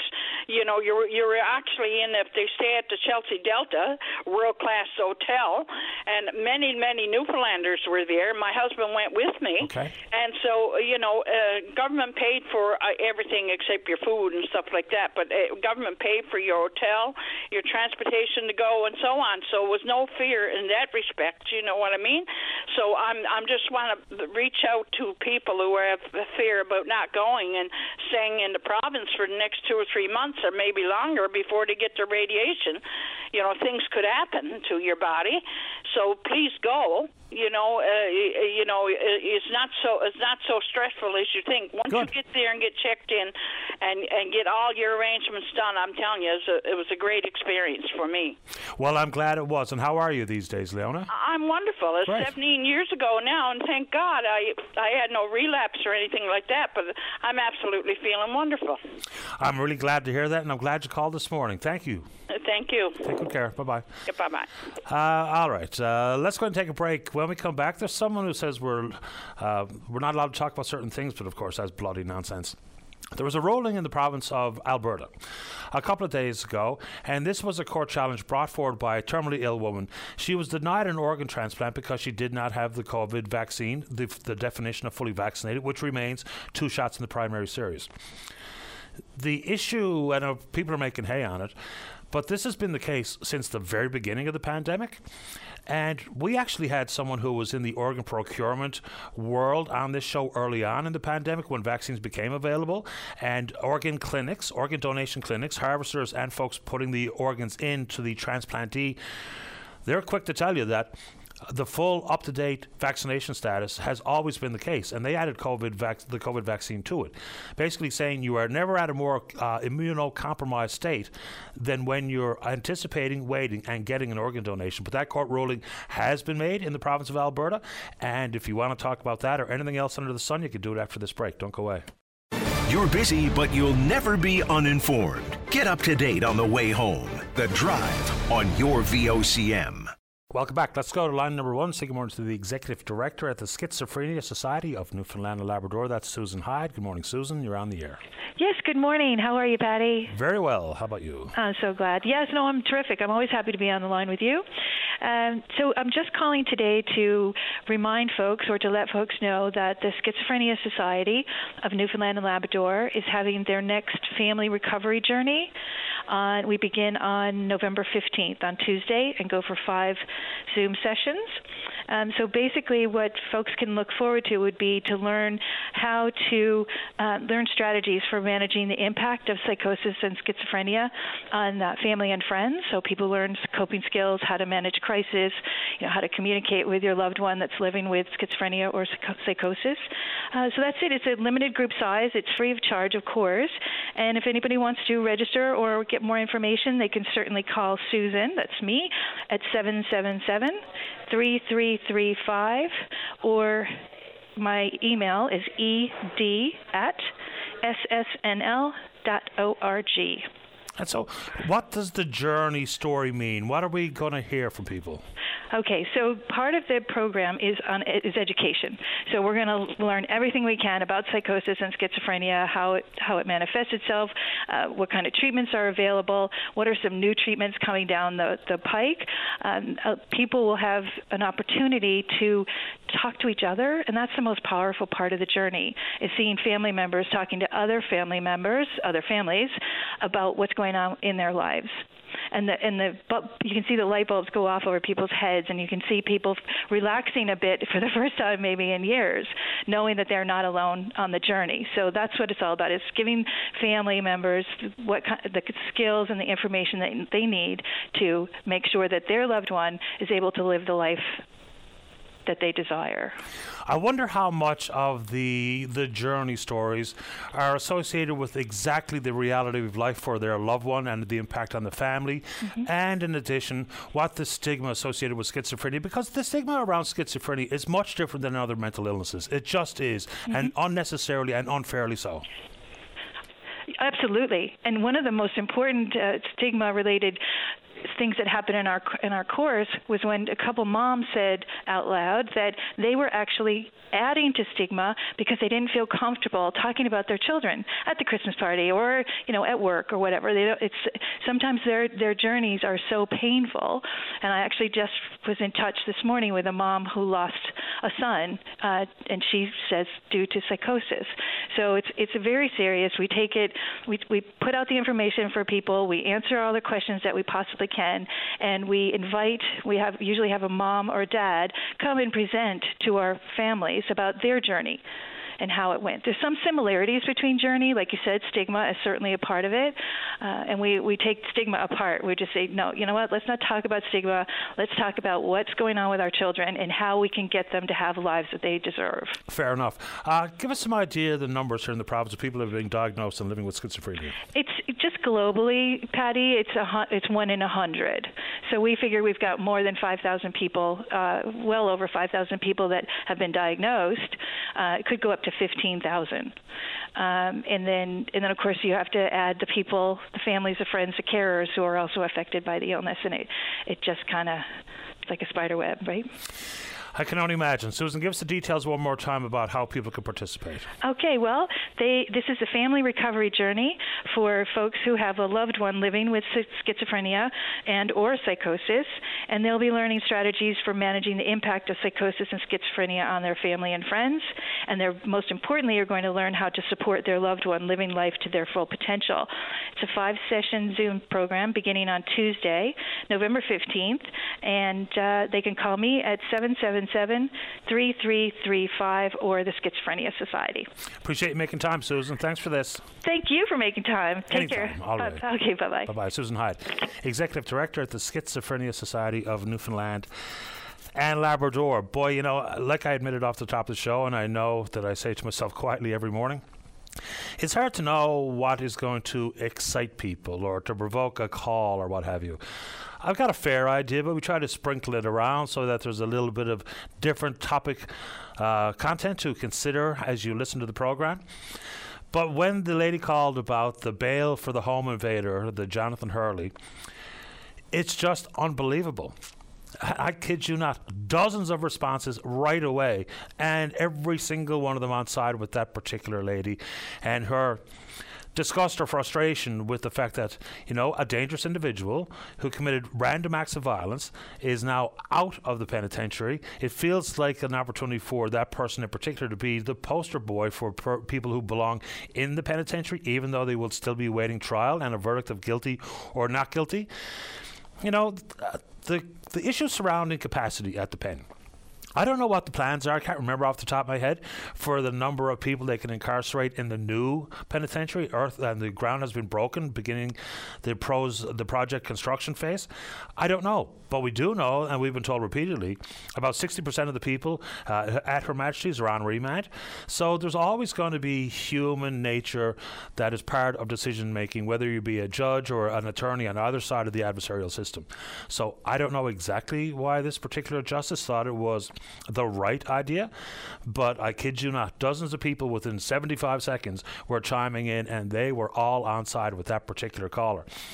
And then the issue regarding the price of fuels and this has dominated the conversation, whether it be home heating fuels, diesel, or gasoline. Overnight, here we go again. The price of gas is uh, what? They increased the price of gas by some 5.3 cents. Diesel lowered 8.5 cents. 8.5 cents when compared to over a three day span, there was a 58 cent hike in the price of diesel per litre. Other two notables furnace oil increased by 2.2 cents, and then there's stove oil de- increased by 3.31 cents. So if you want to tackle that too, that's always open for discussion on this program. Don't go away. Welcome back to the program. And sometimes some of the topics might be confusing, or maybe it's my delivery that's confusing. Emailer was wondering, what the HE double hockey sticks do I care about what's going on in Nova Scotia with the cost of their power? The point is, they just had an audit done of their utility and review board, that's the UARB. And it was looking at the cost of generating power and what the pass along cost was to the end cons- uh, consumer, the customer. So that does have an implication here. Remember, we have a contractual uh, a contractual obligation to Nova Scotia Power and Emera. So. The fact of the matter is, in 2020, the auditors said that the fuel costs are $12 million more than the forecast. Uh, that's an increase of some 4%. In 2021, fuel costs were $176 million over budget, and that's a 67% increase. So, as a result, they had to burn more coal, natural gas, biomass to meet the demands of their customers if we haven't been able to deliver on our contractual requirements with Emera, the issue that I'm trying to highlight here is that there is going to be some action where we're going to cover some of that cost. Think about it. We owe them power for quite a number of years now, and we have delivered some. In 2020, we the power received was 9.4 uh, percent of the forecasted power received in 2021. We are not living up to our obligation. That's why it's an issue about what's going on in Nova Scotia. Not that my concern is the Nova Scotia ratepayers. My concern is as a ratepayer in this province, some of that increased cost in Nova Scotia may indeed find its way onto my bill. Why? Because we have a contract. I know there's going to be pending, well, there should be pending litigation with General Electric and GE Power regarding the Labrador Island Link, and of course the issues that are persistent at the Soldiers Pond with the synchronous condensers. And you know, thankfully, engineers who know certainly way more about it than I do talk about how and why these problems have probably been created uh, whether it be the bearings that have been flattened because we hadn't been turning the axles or the the moving parts inside the the condenser itself. I don't know because that's not my field of knowledge and or expertise but there you go. So that's what i meant about nova scotia. It's not that it's a big deal to me what someone in dartmouth is worried about but some of those costs may indeed be passed along to me. We may indeed be required to cover some of those losses or increase cost to nova scotia power and to their customer and also the update on the knee and hip replacement, the day surgery, it's coming. We're told. And of course, we only know what we've been told at this stage. So they're going to expand that offering to Carbonear and to St. Anthony. There's going to have to be work done in the operating theatres at both of those locations to accommodate the same day or the, the day surgery for hip and knee replacement and the ability to be discharged as opposed to occupy a hospital bed. What it looks like is there's going to be a traveling group of surgeons and staff to accommodate, like once a week in either of those locations. The waitlist for hip and knee replacement is long and easy to measure. Again, just on a, on a personal note, a friend of mine has one scheduled for two weeks from, I think, yesterday. That means they would have been on the waitlist for 22 months. 22, 22 months. And so, what was once simply the knee had to be replaced, now there's a funny feeling that he may indeed be facing a hip replacement surgery because when you have a sore knee and you institute this limp to accommodate the pain, next thing you know, you've probably done some damage to your hip. We know that the lists are only going to grow longer as time goes by, just on the basics of the age of the population. So when exactly that is going to come to pass is anybody's guess, but that's that's a good pragmatic move. What I would ask in that front is if it was available, as opposed to have the knee replacement to spend whatever length of time in hospital bed, a day or two or what have you, if it was always the possibility or the opportunity to see that person discharged same day, why is it taking that long? And again, not trying to make something that is obviously fairly complex into be something that's patently simple. But anyway, there you go. Uh, let's take a break for the news. When we come back, there's still another hour to speak with you. But remember, this is the last show of the week. We will indeed have a Remembrance Day special uh, delivered by Brian O'Connell tomorrow. So take this opportunity right after this. Don't go away nutrition, exercise, keeping the cold at bay. Whatever keeps you feeling great, the Wellness and Healthy Lifestyle Show on your VOCM. And welcome back. Let's go to line number one. Mike, you're on the air. Hey, Paddy. Good morning. Morning to you. It is. Uh, it's nice to speak to you today. Thank you for the work that you do for the community, getting everything out like you do in your show. It's a very valuable tool to the uh, people of Newfoundland and Labrador. I, I certainly uh, well, I would hope that this thing continues on, at least for until I'm gone, off the face of the earth.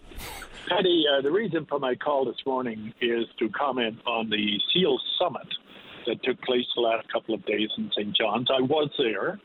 Um, I was a participant, and for those who know me, recognize that there's probably few of anybody with as much diversity in that industry, in the pitching industry, as I have. I have a history of being active from the uh, engine rooms to the boardrooms and all across Canada, the United States, Europe, and Asia, and uh, in government and in representative association, retail, wholesale, and product and market development. So I don't think anybody would have it, although I wasn't there representing any particular group. Paddy, if I may, I, I first of all want to compliment Minister Joyce Murray. Uh, she's given me something that uh, I've waited 37 years to happen since the release of the Malouf Royal Commission in 1985 by John by uh, John Crosbie on behalf of the federal government. I've waited for the government of Canada to bring the industry participants and stakeholders, directing minds together, like happened in the last couple of days. Not only that, she did have the other member, the other members of Parliament for the Liberal Party, all six of them, and uh, and Mr. Uh, Clifford Small from the Progressive Conservative, as well as an assortment of uh, people uh, from the province. So uh, compliments to her. Kudos to her. It was carried off well. I know the media is not too happy about not being in it, but um, it uh, there was an air of positivity, an air of togetherness on it, Paddy uh, I did take advantage of the opportunity to. Well, before I go there, I want to say the uh, the summit was equally as important as to was who was not there, Paddy. Not present in any meaningful form. Paddy, do I have you ever lost you? Oh, I'm, I'm just listening. Yeah. Okay. Not present in any meaningful form were the Association of Fish Processors. Now they're the prime. Uh, Carino was there, but they're they're they're a sealing entity the Association of Fish Processors, the processing companies, are the prime beneficiaries of the ocean, of the of the birth of the ocean, and they should be there and up front and actively participating and actively funding in what's going on for sustainable, wise use of this resource. So they weren't there in any meaningful way. The province of Newfoundland, the minister was there, although he didn't speak. He did, I believe, at a reception they had. And once again, it was talking about his heart feelings and his youth as a child of the thing. But you got to bear in mind that the province of Newfoundland had nobody there, Paddy. They have no program, no plan, no project. It's a footnote in the department of such an important issue of that resource and what it's doing to the um, to the diversity of the ocean and the wellness credit. The province is a bit of an embarrassment in that it. But uh, wasn't the wasn't really the minister in attendance? the, the minister was there. The minister, to my knowledge, unless he spoke when I was out of the room briefly, I understand that he was there, but he was very quiet, uh, and uh, nobody from my that I've seen, I stand to be corrected, spoke on behalf of the province. Paddy, nobody did. Uh, the uh, the minister, I think, spoke at a uh, little grub up that they had uh, at one of the local hotels after the first evening's meetings there. And that's all very good, but. Uh, a lot of people don't go to grub ups. I'm one of them, you know. So the uh, my point is is that the the province is noticeably absent in this. It doesn't do anything proactively, and it's so important to the fishing industry and coastal people of Newfoundland and Labrador. Paddy, I took advantage of the uh, of the occasion to apologize for the, what happened to the Aboriginal peoples of Canada, not only Labrador and that area, but of Canada in the Malouf um, follow up to the Malouf Royal Commission on Seals and Sealing in Canada. The uh, federal government at that point in time isolated the, the Aboriginal community, the Indigenous community, who were really hurt badly by these protest movements that were going on. They isolated them from any direct benefits that Malouf had made a recommendation, I think some 45 millions of dollars, and uh, and uh, and they were they were treated as pariahs and the and the issue isolated in small couple of small bays, White Bay, Notre Dame Bay, Newfoundland and Labrador, and uh, we knew what was going on. The province knew what was going on. I was a director. I was responsible for overseeing the province's commitment to seals and sealing in Canada from the Royal Commission, and it was an embarrassment, and I was ashamed, and it was the first opportunity that I had for myself not for the government of Newfoundland and Labrador, to apologize for any role I had that uh, allowed them to be isolated where, like they were. So it was a it was a very uh, meeting. I guess now it's like Ryan Cleary said, Paddy. Where do we go from here? I've seen any number of conferences, but where do we go from here, Paddy? It's a, a trade issue. They had a couple of minor officials from uh, from Global Affairs Canada were there. They're the big issue. We've got product, an abundance of product, huge amount of product seals. We've got products developed from them. There's no doubt about that. We have meat, oils, uh, blubbers, pelts, fur, uh, uh, any number of medicinal things, all kinds of them. And uh, we've got all of that tremendous, you know, resource and nowhere to sell it. Well, that, that's the issue for me, Mike. Is I don't know. Like when you go to these types of affairs, there's got to be hopeful outcome goals that can be measured. I'm not even sure what they are here. So unless you can find more people to buy the product, then the conversation is just a circular one, an exercise in futility. So, what was the even hope of the summit? Is a question that I even posed to the minister, and I don't know if anyone's really answered that question for me. I think that's a good place to start because if it's simply talking about, you know, the need for more science or for innovation regarding the market or innovation regarding the product, that's all fine. But unless there's someone buying it, then we're just having talks and gatherings and grub ups for the sake of. Well, this particular uh, summit did, uh, excuse me for my coughing there, this summit did highlight and did underline uh, the impotence of uh, seal science in Newfoundland and Labrador. That the uh, that the the uh, seal section, the science section of DFO, and these are my words. These are not the ministers, obviously. They're not useless. They're less than useless in the findings that how you know they model things. They don't I mean, everybody, ask anybody standing on a wharf uh, along the northeast coast, along White Bay, along any of the bays, even up the salmon rivers, what seals eating. And so I think the uh, I think it brought home to all our MPs. They were all in the room. It brought that benefit together. It highlighted, but it certainly brought out that there was a huge problem in what the government of Canada was not doing and what it was doing. It it highlighted to everybody there, and there were some very capable people there, 100, I don't know, 30 or 50, I guess, uh, in terms of product market development. But Paddy, they all said the same thing. We got what you just said. It doesn't make any difference. We can develop products from God on the seal, but we've got nowhere to sell them.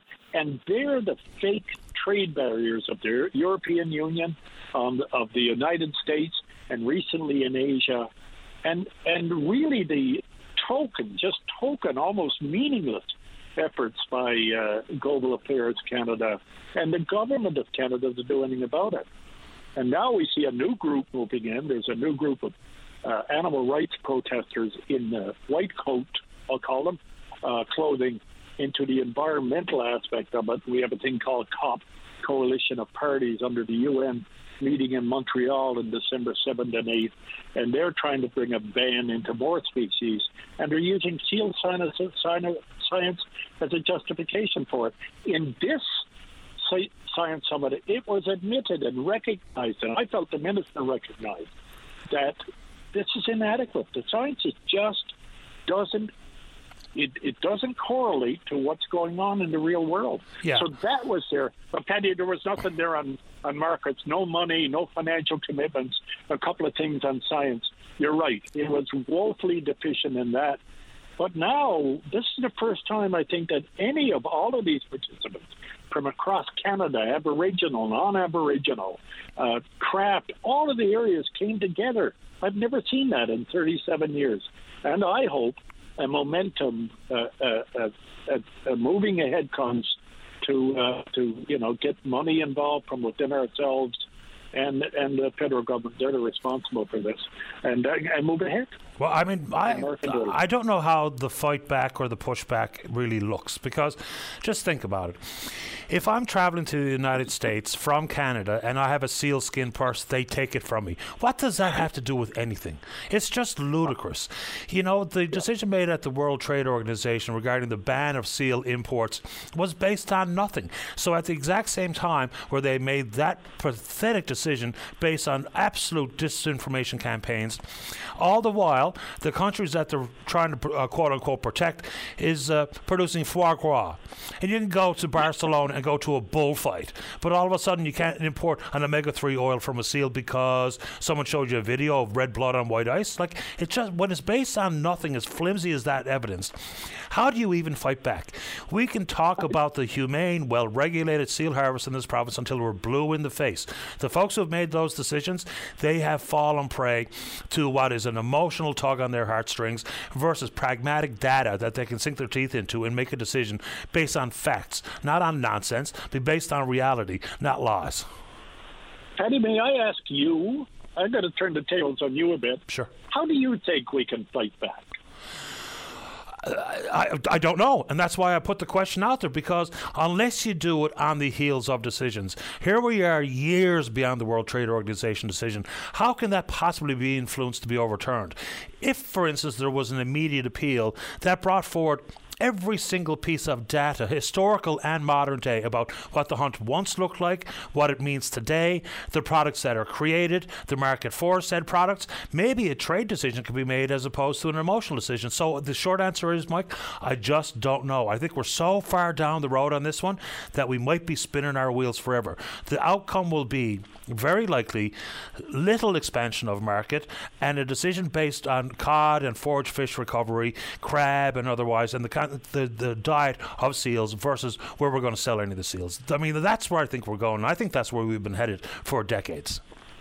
Yeah, I, I, I, there's a lot of merit in what you're saying, Paddy. I, uh, I'm not ready uh, really to um, to give up on this to say the war is over. Part of that war is over. We've lost the image war, but the big weakness we've had is we've had the ammunition to use.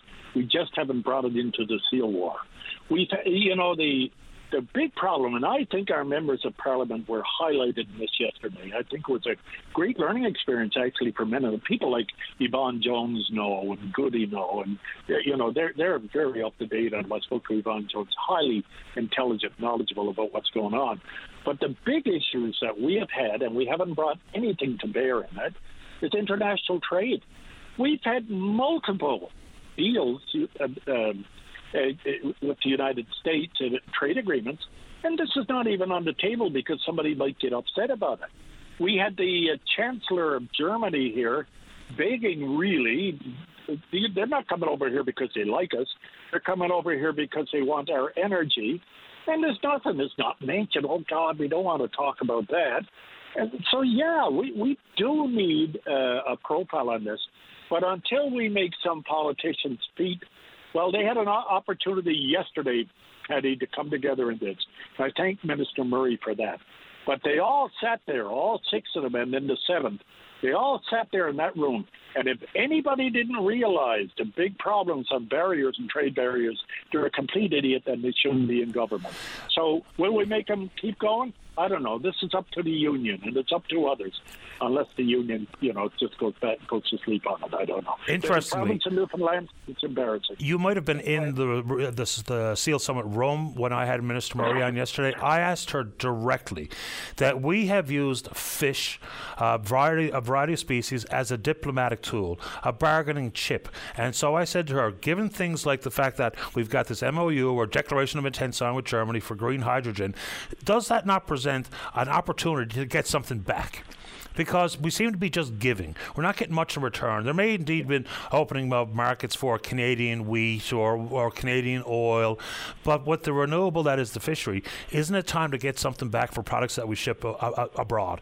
And she didn't really have an answer to it. But, the, you know, whether it be at the CETA negotiating table or with this green hydrogen, how could we possibly not have an opportunity to open up some markets? It's fine to reduce tariffs and all those things, but it's very different to reduce a tariff or abolish a tariff versus reopen a market to a product that the world does indeed want, whether or not they know it. Oh yeah, they, they they certainly did, Paddy. It's very. I'm sorry I missed uh, any interview you did on that. I hope it'll be on later today. Uh, but the uh, you're you're absolutely right. I think Minister Murray's uh, heart and head are in the right place. I applaud her. I don't know how far she's going to get with it. But Paddy, as I said to the minister, and I said when I spoke on the floor yesterday, I hope she survives. I hope she stays as the minister, but yeah, I hope that she stays, you know, that the government stays. But Paddy, when she goes out the door, another one comes in. The bureaucracy continues on what it, what it's been doing for at least 35, 37 years that I'm aware of, and nothing will change. So I hope we make hay while that sun shines, and we catch those fish while they're, you know, while there's an abundance of them to, to make something happen here. But um, I'm very much afraid that uh, this will just die off. Appreciate, Paddy, it's been wonderful speaking to you. Appreciate the time, Mike. Thank you. Thank you for your take care. Bye. All right, bye bye. So uh, go ahead and take a break. Don't go away. welcome back to the show. Let's go to line number two. Joanne, you're on the air. Hi, Paddy. How are you? I'm doing okay. How you doing? I'm not. Uh, I'm doing all right, but uh, uh, I'm not that good. My sister just passed.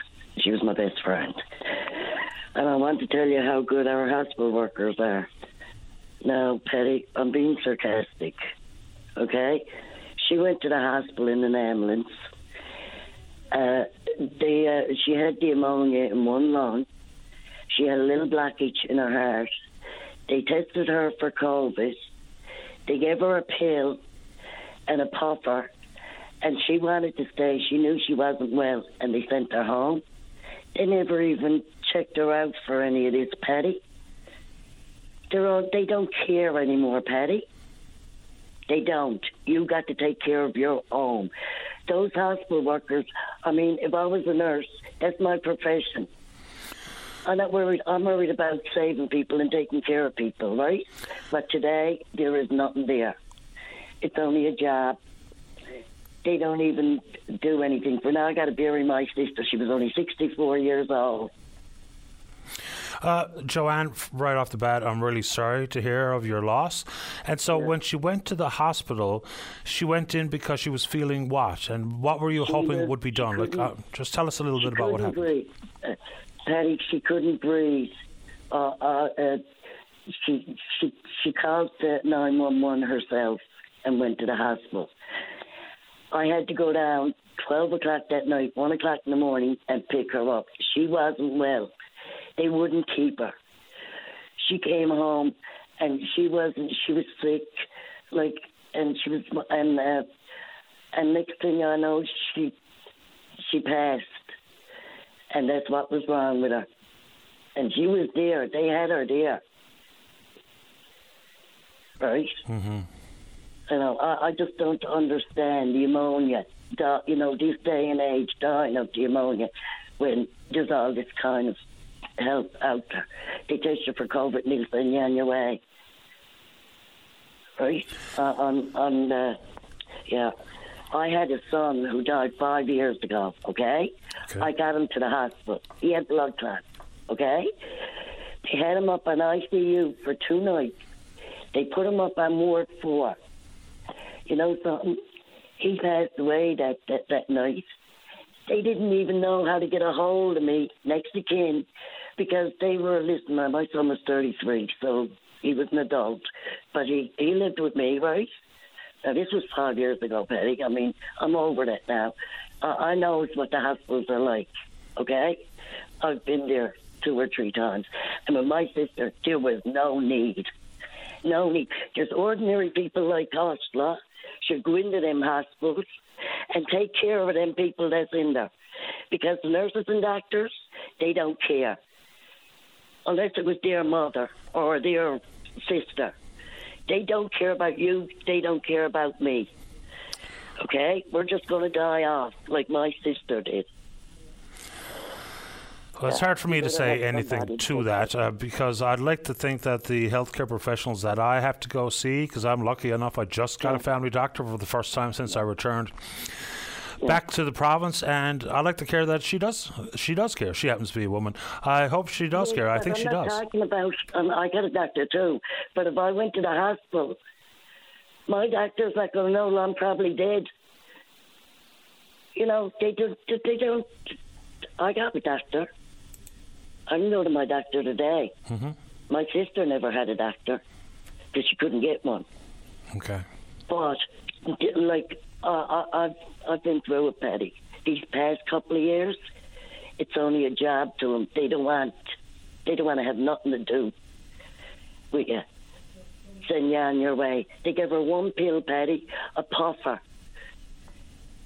And I had to go over there, and she asked them. She said, "I'm not well enough." She said, "I need to stay," and they said, "No, you can't stay. You got to go home." Yeah, and she was sick. Yeah, I know, but I just want to get my word out there. Well, I, I'm glad you did. As sad as Yeah. it is, and I'm really sorry to hear your sister and your best friend is gone. Yeah, I'm going to take care of her. Don't you worry. I bet you But uh, but uh, I just want to let you know the health system that we got out there. We should have our candy stripers back. Years ago, we had candy stripers. Went to the hospital and took care of you. Why did they take them out? Why did they take? Why did they take all them on us? Because that was our own people that cared about each other and took care of each other. But today, Paddy, no, no, we're on our own. Yeah. I wish you well, Joanne. Once again, I'm really yeah, sorry. Thank you. Take good Uh, care. I'm glad I got it out, Paddy. I'm glad you Thank did you. You, you have a good day. You too. Bye. All right, bye bye. Uh, final break of the morning and the week. When we come back, Sean's there to talk the cost of fuel. And then we're going out to talk about what's happening at the Placentia Area Historical Society. And then we're speaking with you. Don't go away. Your VOCM mornings with Jerry Lynn Mackey and Ben Murphy, 5:30 to 9 a.m. weekdays on your VOCM. Welcome back to the show. Let's go to line number three. Sean, you're on the air. Hey, Paddy, we didn't uh, have much time the other day, so I was talking about the issue of uh, of fuel and the pricing and all that, and we were talking about people just willfully idling out there while it's 18 degrees or 16 degrees outside. Now it's not that today, but um, you know there are there are uh, uh, no, no idling signs outside schools and buildings all over the place. But I don't think people really pay much attention to them, and I and with the price of fuel where it is, I'm very surprised that people aren't aren't saying, look, this fuel is very expensive. I think I'll just turn off the vehicle, wear a pair of mitts, an extra pair of socks, or something like that. Um, it is causing when you have 1.3 million, sorry, 1.3 billion uh, vehicles, you know, around the planet of every kind, and most of them, I think 99% of them, they're still fossil fueled. It's no wonder we have the storms we have and and the global warming we have, and yet a lot of people feel that their their little bit doesn't matter, but that's not the case. Everybody contributes to it. And uh, I'm going to recommend that if you're concerned about the price of fuel, and that's the only reason you turn it off, not the fact that, that your emissions are getting into buildings and schools, especially if you're waiting outside schools, and that and the and the fumes are dragged in by the air systems. I think you know turn off your vehicle for that 10 minutes. You know it's only 10 minutes. The car is not cold. It's been warmed up while you're driving. Okay. Second thing, Mike Keel. Uh, really good, really good discussion to have with Mike Keel. Uh, years ago, I was with Carnation Inc. I was the regional manager in Newfoundland. And we used to send product, all kinds of product, powdered product, over to uh, Algeria. And there were large warehouses over there uh, managed by CIDA, the Canadian Export Development Association. And that food went over into Africa and, and other places where there were famines or they were having a hard time with uh, with drought and so on. And we've never had a tougher time than right now, uh, all over the world especially those in places like that where they just they they have to go into camps and hoping that that someone would be kind enough to put some food in front of them. But we've got an ocean of food out there that is destroying the you know our fishing industry, namely the seal. And um, and if we took that seal and we powdered it, and we turned we kind of like incinerated it, or we took pieces of it and we added things that, that the diets could could handle in these areas because they don't have the same diet or stomach uh, capabilities we do, like like adding different uh, like items to to lessen the intensity of seal meat and canned it, which is basically what we used to do back in the carnation days, and offered that uh, through CIDA. We would solve two big problems. You know, well, not solve them all, but but get on a good track to it. Number one, the issue of the large seal population off our coast. That's hurting our fishing industry tremendously, and it would help with the uh, with the starvation issues uh, in these countries. So I look out now from my from my home out here in Bellevue, and I see a lake full of water. They don't have anything like that in a lot of these areas in Africa, and I know that uh, just beyond my, my my view out in uh, out in uh, Trinity Bay, and I saw the seals there the summer and the fall. I mean, we have all that out there, so we have so much that we can offer these places, and we really should be doing it. And I don't know why we aren't. Well, but how does that work realistically? So we do it, we harvest the seal, we uh, create the product, canned or otherwise, and then we do what? Well, it's sold through CETA. So CETA will give you market value uh, for the product. Yeah, but they'll only and give you market value if they have a, a customer at the end. Right. Well, I mean, the biggest customer at the end are these places over in Africa where I'm talking about. I mean, we uh, we contribute a lot, but we don't contribute the food like in this case. So we used to send the product right out of Aylmer, Quebec, right over to Algiers, and then it was distributed by the different aid aid groups into places that are having the hardest time with with uh, with issues like drought and and lack of food and starvation. We should be doing that. This is the most important time in the world's history in these places because of how devastating the climate change is happening to those com- those countries that aren't causing this. We are the ones, the United States, Russia, Canada, we're, we're all the ones that are causing it. It's not their fault that they have the issues of drought that they have. Okay, yeah, I just uh, I, I, don't I just don't know the moving parts that need to be aligned for that to be the play. That's all well, I'm saying. Manufacturing, like like if I look at Hants Harbor, and the company down there that was manufacturing for years and putting products in the on the store shelves across the country, uh, crab crab stuff, uh, crab au gratin, and all that. Well, we just take the same attitude towards seal. We bring it in, we use every single part of it. When I listened to Joyce Murray yesterday, the minister, she was dead on. She said we had to be using every single part of every fish we get. Well, all you got to do is stand by any shoreline in Newfoundland. You can see we're not utili- uh, utilizing the entire cod. Some people just just take the fillet and dump the rest of it in the ocean, and you're talking about really good food. So, and we're just dumping it. I mean, it's terrible. And the same goes for the seals. I mean, there are seals out there practically starving, and it's because there are so many of them. So, if we were to harvest them, the same as we would do making crab au gratin, if you will, we just had to make it in a way that would meet the stomach and the the, the intestines of the people over in these countries. They just couldn't eat pure seal meat. It would have to be uh, be tempered down. But that's what oats are for, and other things are for. So we can so we make up uh, when we get our colleagues North Atlantic to come up with a with a product from seal. I'm sure they've already done it, and uh, and lessen the intensity of it. And then we manufacture it here, and then we ship it into CETA, and it goes over to their warehouses, and the food agencies around the world can utilize it for the for the benefit of these poor, starving kids that you and I see on our TV a lot of nights, uh, where there are well-known people like Mike Holmes and others over there pleading for people to send money. But more importantly, we could send food and really good, you know, healthy food, and rich food. Fair enough, Sean. Appreciate the time again this morning. Thanks for this. Hope you have a great weekend. My pleasure. Have a good weekend yourself. You too. Bye bye. All right. Uh, appreciate the patience. Tom O'Keefe, you're there. You're next to talk about the Placentia Area Historical Society. Don't go away. Welcome back. Let's go. Line number five. Good morning, Tom O'Keefe. You're on the air. Thank you, Paddy. I'm uh, calling about the Historical Society. We had a um, lecture planned for this uh, Saturday by Arthur and Daryl Duke, but because of the uh, w- weather, we decided to move it to Sunday afternoon at 1 p.m. That's in the St. Luke Cultural Heritage Centre in Placentia. Admission is free, and uh, of course, donations are welcome to help renovate St. Luke's, which is a story in itself. And so, what's the focus of the presentation, Tom? Say, sorry, say that again. What's the focus of the presentation?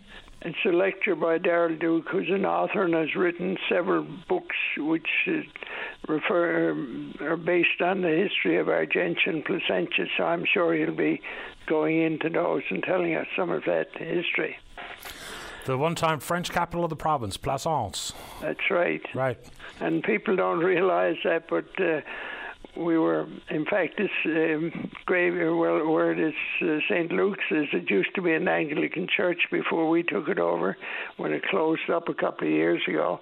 But that's in a, a graveyard in Placentia, and it's probably the oldest graveyard in North America, certainly in Newfoundland for sure, beyond the the um, native graveyards, of course. So it's it, it has quite a history. St. Luke's was closed two years ago because their parishioners were too small to be able to keep it up, so they turned it over to us. And we're doing like these lectures by Daryl Duke. We're having a series of lectures and uh, that's to help raise money to be able to maintain the church and keep it as it was. It sounds good. Give the folks the details about you've moved the uh, the lecture or pardon me the presentation to Sunday, right at St. Luke's. Sunday at 1 p.m. in, in Okay. St. Luke's. Sounds good, Tom. Good luck with it, and thanks for this. Thank you very much. You're welcome. Bye bye. All right, let's go to line number two. Caller, you're on the air. Good morning, sir. How are you? Okay, how you doing? Good, thank you. I was just listening to your callers. They're talking about the seal hunt. Now, uh, I'm originally from Newfoundland. I'm calling you from Ontario, and I think maybe you have to put some uh, the people who are looking at harvesting the seals or controlling. I'm sorry, you were breaking up there. You have to look at the people harvesting the seals and what? Sorry. The, well, the people that are harvesting the seals, they need to put some kind of environmental spin on it.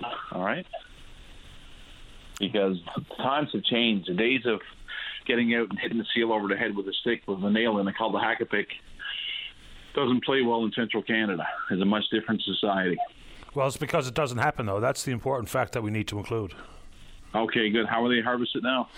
Well, there's a variety of ways, and generally it's a shotgun to the head. There's no hakapiks Yeah. anymore. We don't hunt, hunt white coats anymore. That's you know those are the things that have been depicted that have convinced people that it's a barbaric practice. When there's federal monitors, it's well regulated. We've figured out that things like the hakapik and coat, hunting the white coats was not appropriate, and so it stopped. Yeah, great. That's good to hear. But you know, you might want to look at Churchill, Manitoba. They've made millions of dollars with the polar bears. They use them for tourist attractions. And I'm sorry, what's the relationship between that and the seals? Pardon me. Seals eat polar bear, or polar bears eat seals, right? and the ice is shrinking up north. So you may want to create some kind of a preserve for polar bears and uh, use the seals as uh, as uh, food for the polar bears. We're not going to run out of seals. No, not yet. Well, you know, back in 1497, no one said Newfoundland's going to run out of cod as well, and we see where that went. Yeah, there's a variety of factors there. I think that's a pretty oversimplified comment to make about the strength of the cod stock. Um, but I don't even know what a a conservation area for polar bears looks like when we're talking about less sea ice has really jeopardized the polar bear uh, to begin with in this neck of the woods, and I would imagine throughout the world's north. So I just don't know how that looks or works. But running out of seals seems like a highly, highly unlikely issue. The biggest risk that they probably face is disease amongst the herd itself, given the numbers. Yes, yes, but you know what you had to remember is that the prime minister's former advisor was the head of the World Wildlife Fund, Gerald Butts. So the people in Ottawa look at the seal hunt and everything through an environmental perspective. And if you put a proposal forward to, you know, use the seals to save the polar bears, and Canada has 25% of the world's polar bear population, and I'm not an environmentalist by any means, and I'm not affiliated with any environmental movement, but uh, you may get more money there than going out and shooting the seal and skinning the seal and selling the seal for meat. There's a, there's a different way of looking at it, and times have changed. If it was up to me and I had any say in the matter, the primary product that I would be looking to and pointing at and trying to sell would be the very unique and healthy omega 3 oil that the seal has because yes. the world would probably be open up to that because it's in demand, it's in vogue. And so if we don't talk about that, we're then going to continue to focus on meat, which for the most part, for many, many people, it's unappetizing. Uh, the prestigious nature of wearing fur has, of course, been damaged over the or diminished over the last number of decades. So, you know, I think we utilize entire product as best we can. But that omega 3 oil, that sounds like the right place to start. That may be, but here's what you're up against. What's that? In Ontario, there's Marineland. Every kid has been to Marineland watching a seal play with the ball on his nose, all right? I've taken my kids down there. So, I mean, you can't be seen as harvesting the seals and using every part of the seal. People in the rest of Canada, particularly Ontario and Quebec, don't see the world that way. So what you're going to have to do is you're going to have to take the seals, feed them to something else, do it in the name of environmentalism, and you'd probably make make a good industry out of it. You might be able to. In, right? You know that may be something you want to look at because. Now, let me tell you, there, I don't think there's much market for seal meat up here. People would be, they view it the same as horse meat or something like that, unless you're going to sell it to France. And this bit of selling it to Algeria or somewhere overseas, I've heard that 40 years ago. Yeah, me too. That's dubious at best. It hasn't happened yet. But I mean, hey, if you were to take the seals, move them north, hey, you know the government's in, the government is into saving the whales, saving the seals, saving the polar bears, and uh, you may be onto something there. You may be able to, to solve a problem for your for, for Newfoundland Labrador because you know seals do eat cod. I know when Loyola Hearn was in as Minister of Fisheries, he was very interested in finding the science, the link between seals and uh, the cod stocks, and the people who worked with him at the Department of Fisheries here in Ottawa, they viewed him very favorably. All right, so that's been around for close to 20 years. This whole bit of trying to find link the science to the cod and the seals, but it hasn't gone anywhere. So you may want to put a different spin on it and you may be able to create more jobs. And God knows Newfoundlanders have enough uh, connection with uh, Nunavut and uh, those territories up there in terms of construction jobs. There's a long history. Yeah, right? that's true. I mean, a new spin is obviously required. No, uh, no argument yeah. coming on that front. But you know, insofar as we've gone to Sealand and we played with the seals, and that consequently has leapt or is in the minds of young Canadians, for instance. But I would yeah. also suggest, you know, we go to a petting farm and you see the cows, but you love a burger. You've seen the pigs, but you don't mind having a feed of ham on the weekend. I think we've also had the the psyche interrupted based on the relentless campaigns that are strictly full of disinformation because we see animals yes. everywhere. You know, you, you see the chickens, you think that's cool in someone's backyard homesteading operation. You had eggs for breakfast tomorrow morning, no problem. Yes, but you know, when you ask most kids up here where does milk come from, they'll tell you the corner store. They don't make the connection between the steak on the plate and the cow in the field. Yeah. But when you get uh, you get organizations like the World Wildlife Fund that got 16 and 17 year old kids down on Spark Street, which is one street from Parliament Hill, with a clipboard taking donations for the World Wildlife Fund because they're killing the seals. You want to stop the seal hunt? They're murdering them. You know that they make the connection. So today's of harvesting those those mammals, I guess they're mammals, eh? Seals, yeah. mammals. Uh, yeah. So yeah. Those those days are those days may be over. So you may just want to take him and, and carry him somewhere north and, and make a tourist attraction out of him. And right now, the, and get feed into the green economy because right now the government's all about green. Right? That they are, although they talk a big green game, maybe not walk a big green game. But I suppose No, if that's the talk if the talk is there, the money's there. Right? generally, yeah. And, and there, there's lots of money in Ottawa. So. I really appreciate the time all the way from uh, Ontario this morning. Hope you have a great weekend. Oh, sir, one more thing. Okay, quick. If you are, uh, if Newfoundland is going to be uh, doing any more mega projects like uh, it did Churchill Falls, it subsidized Quebec, did Muskrat Falls, it did Nova Scotia, can you put us on the wait list for your next project, if not the one afterwards? Because we'd love to have some cheap power up here. Okay. Well, I'll put it on somebody's list. I appreciate it, Paddy. Thanks, buddy. All the best. Bye bye. Bye bye.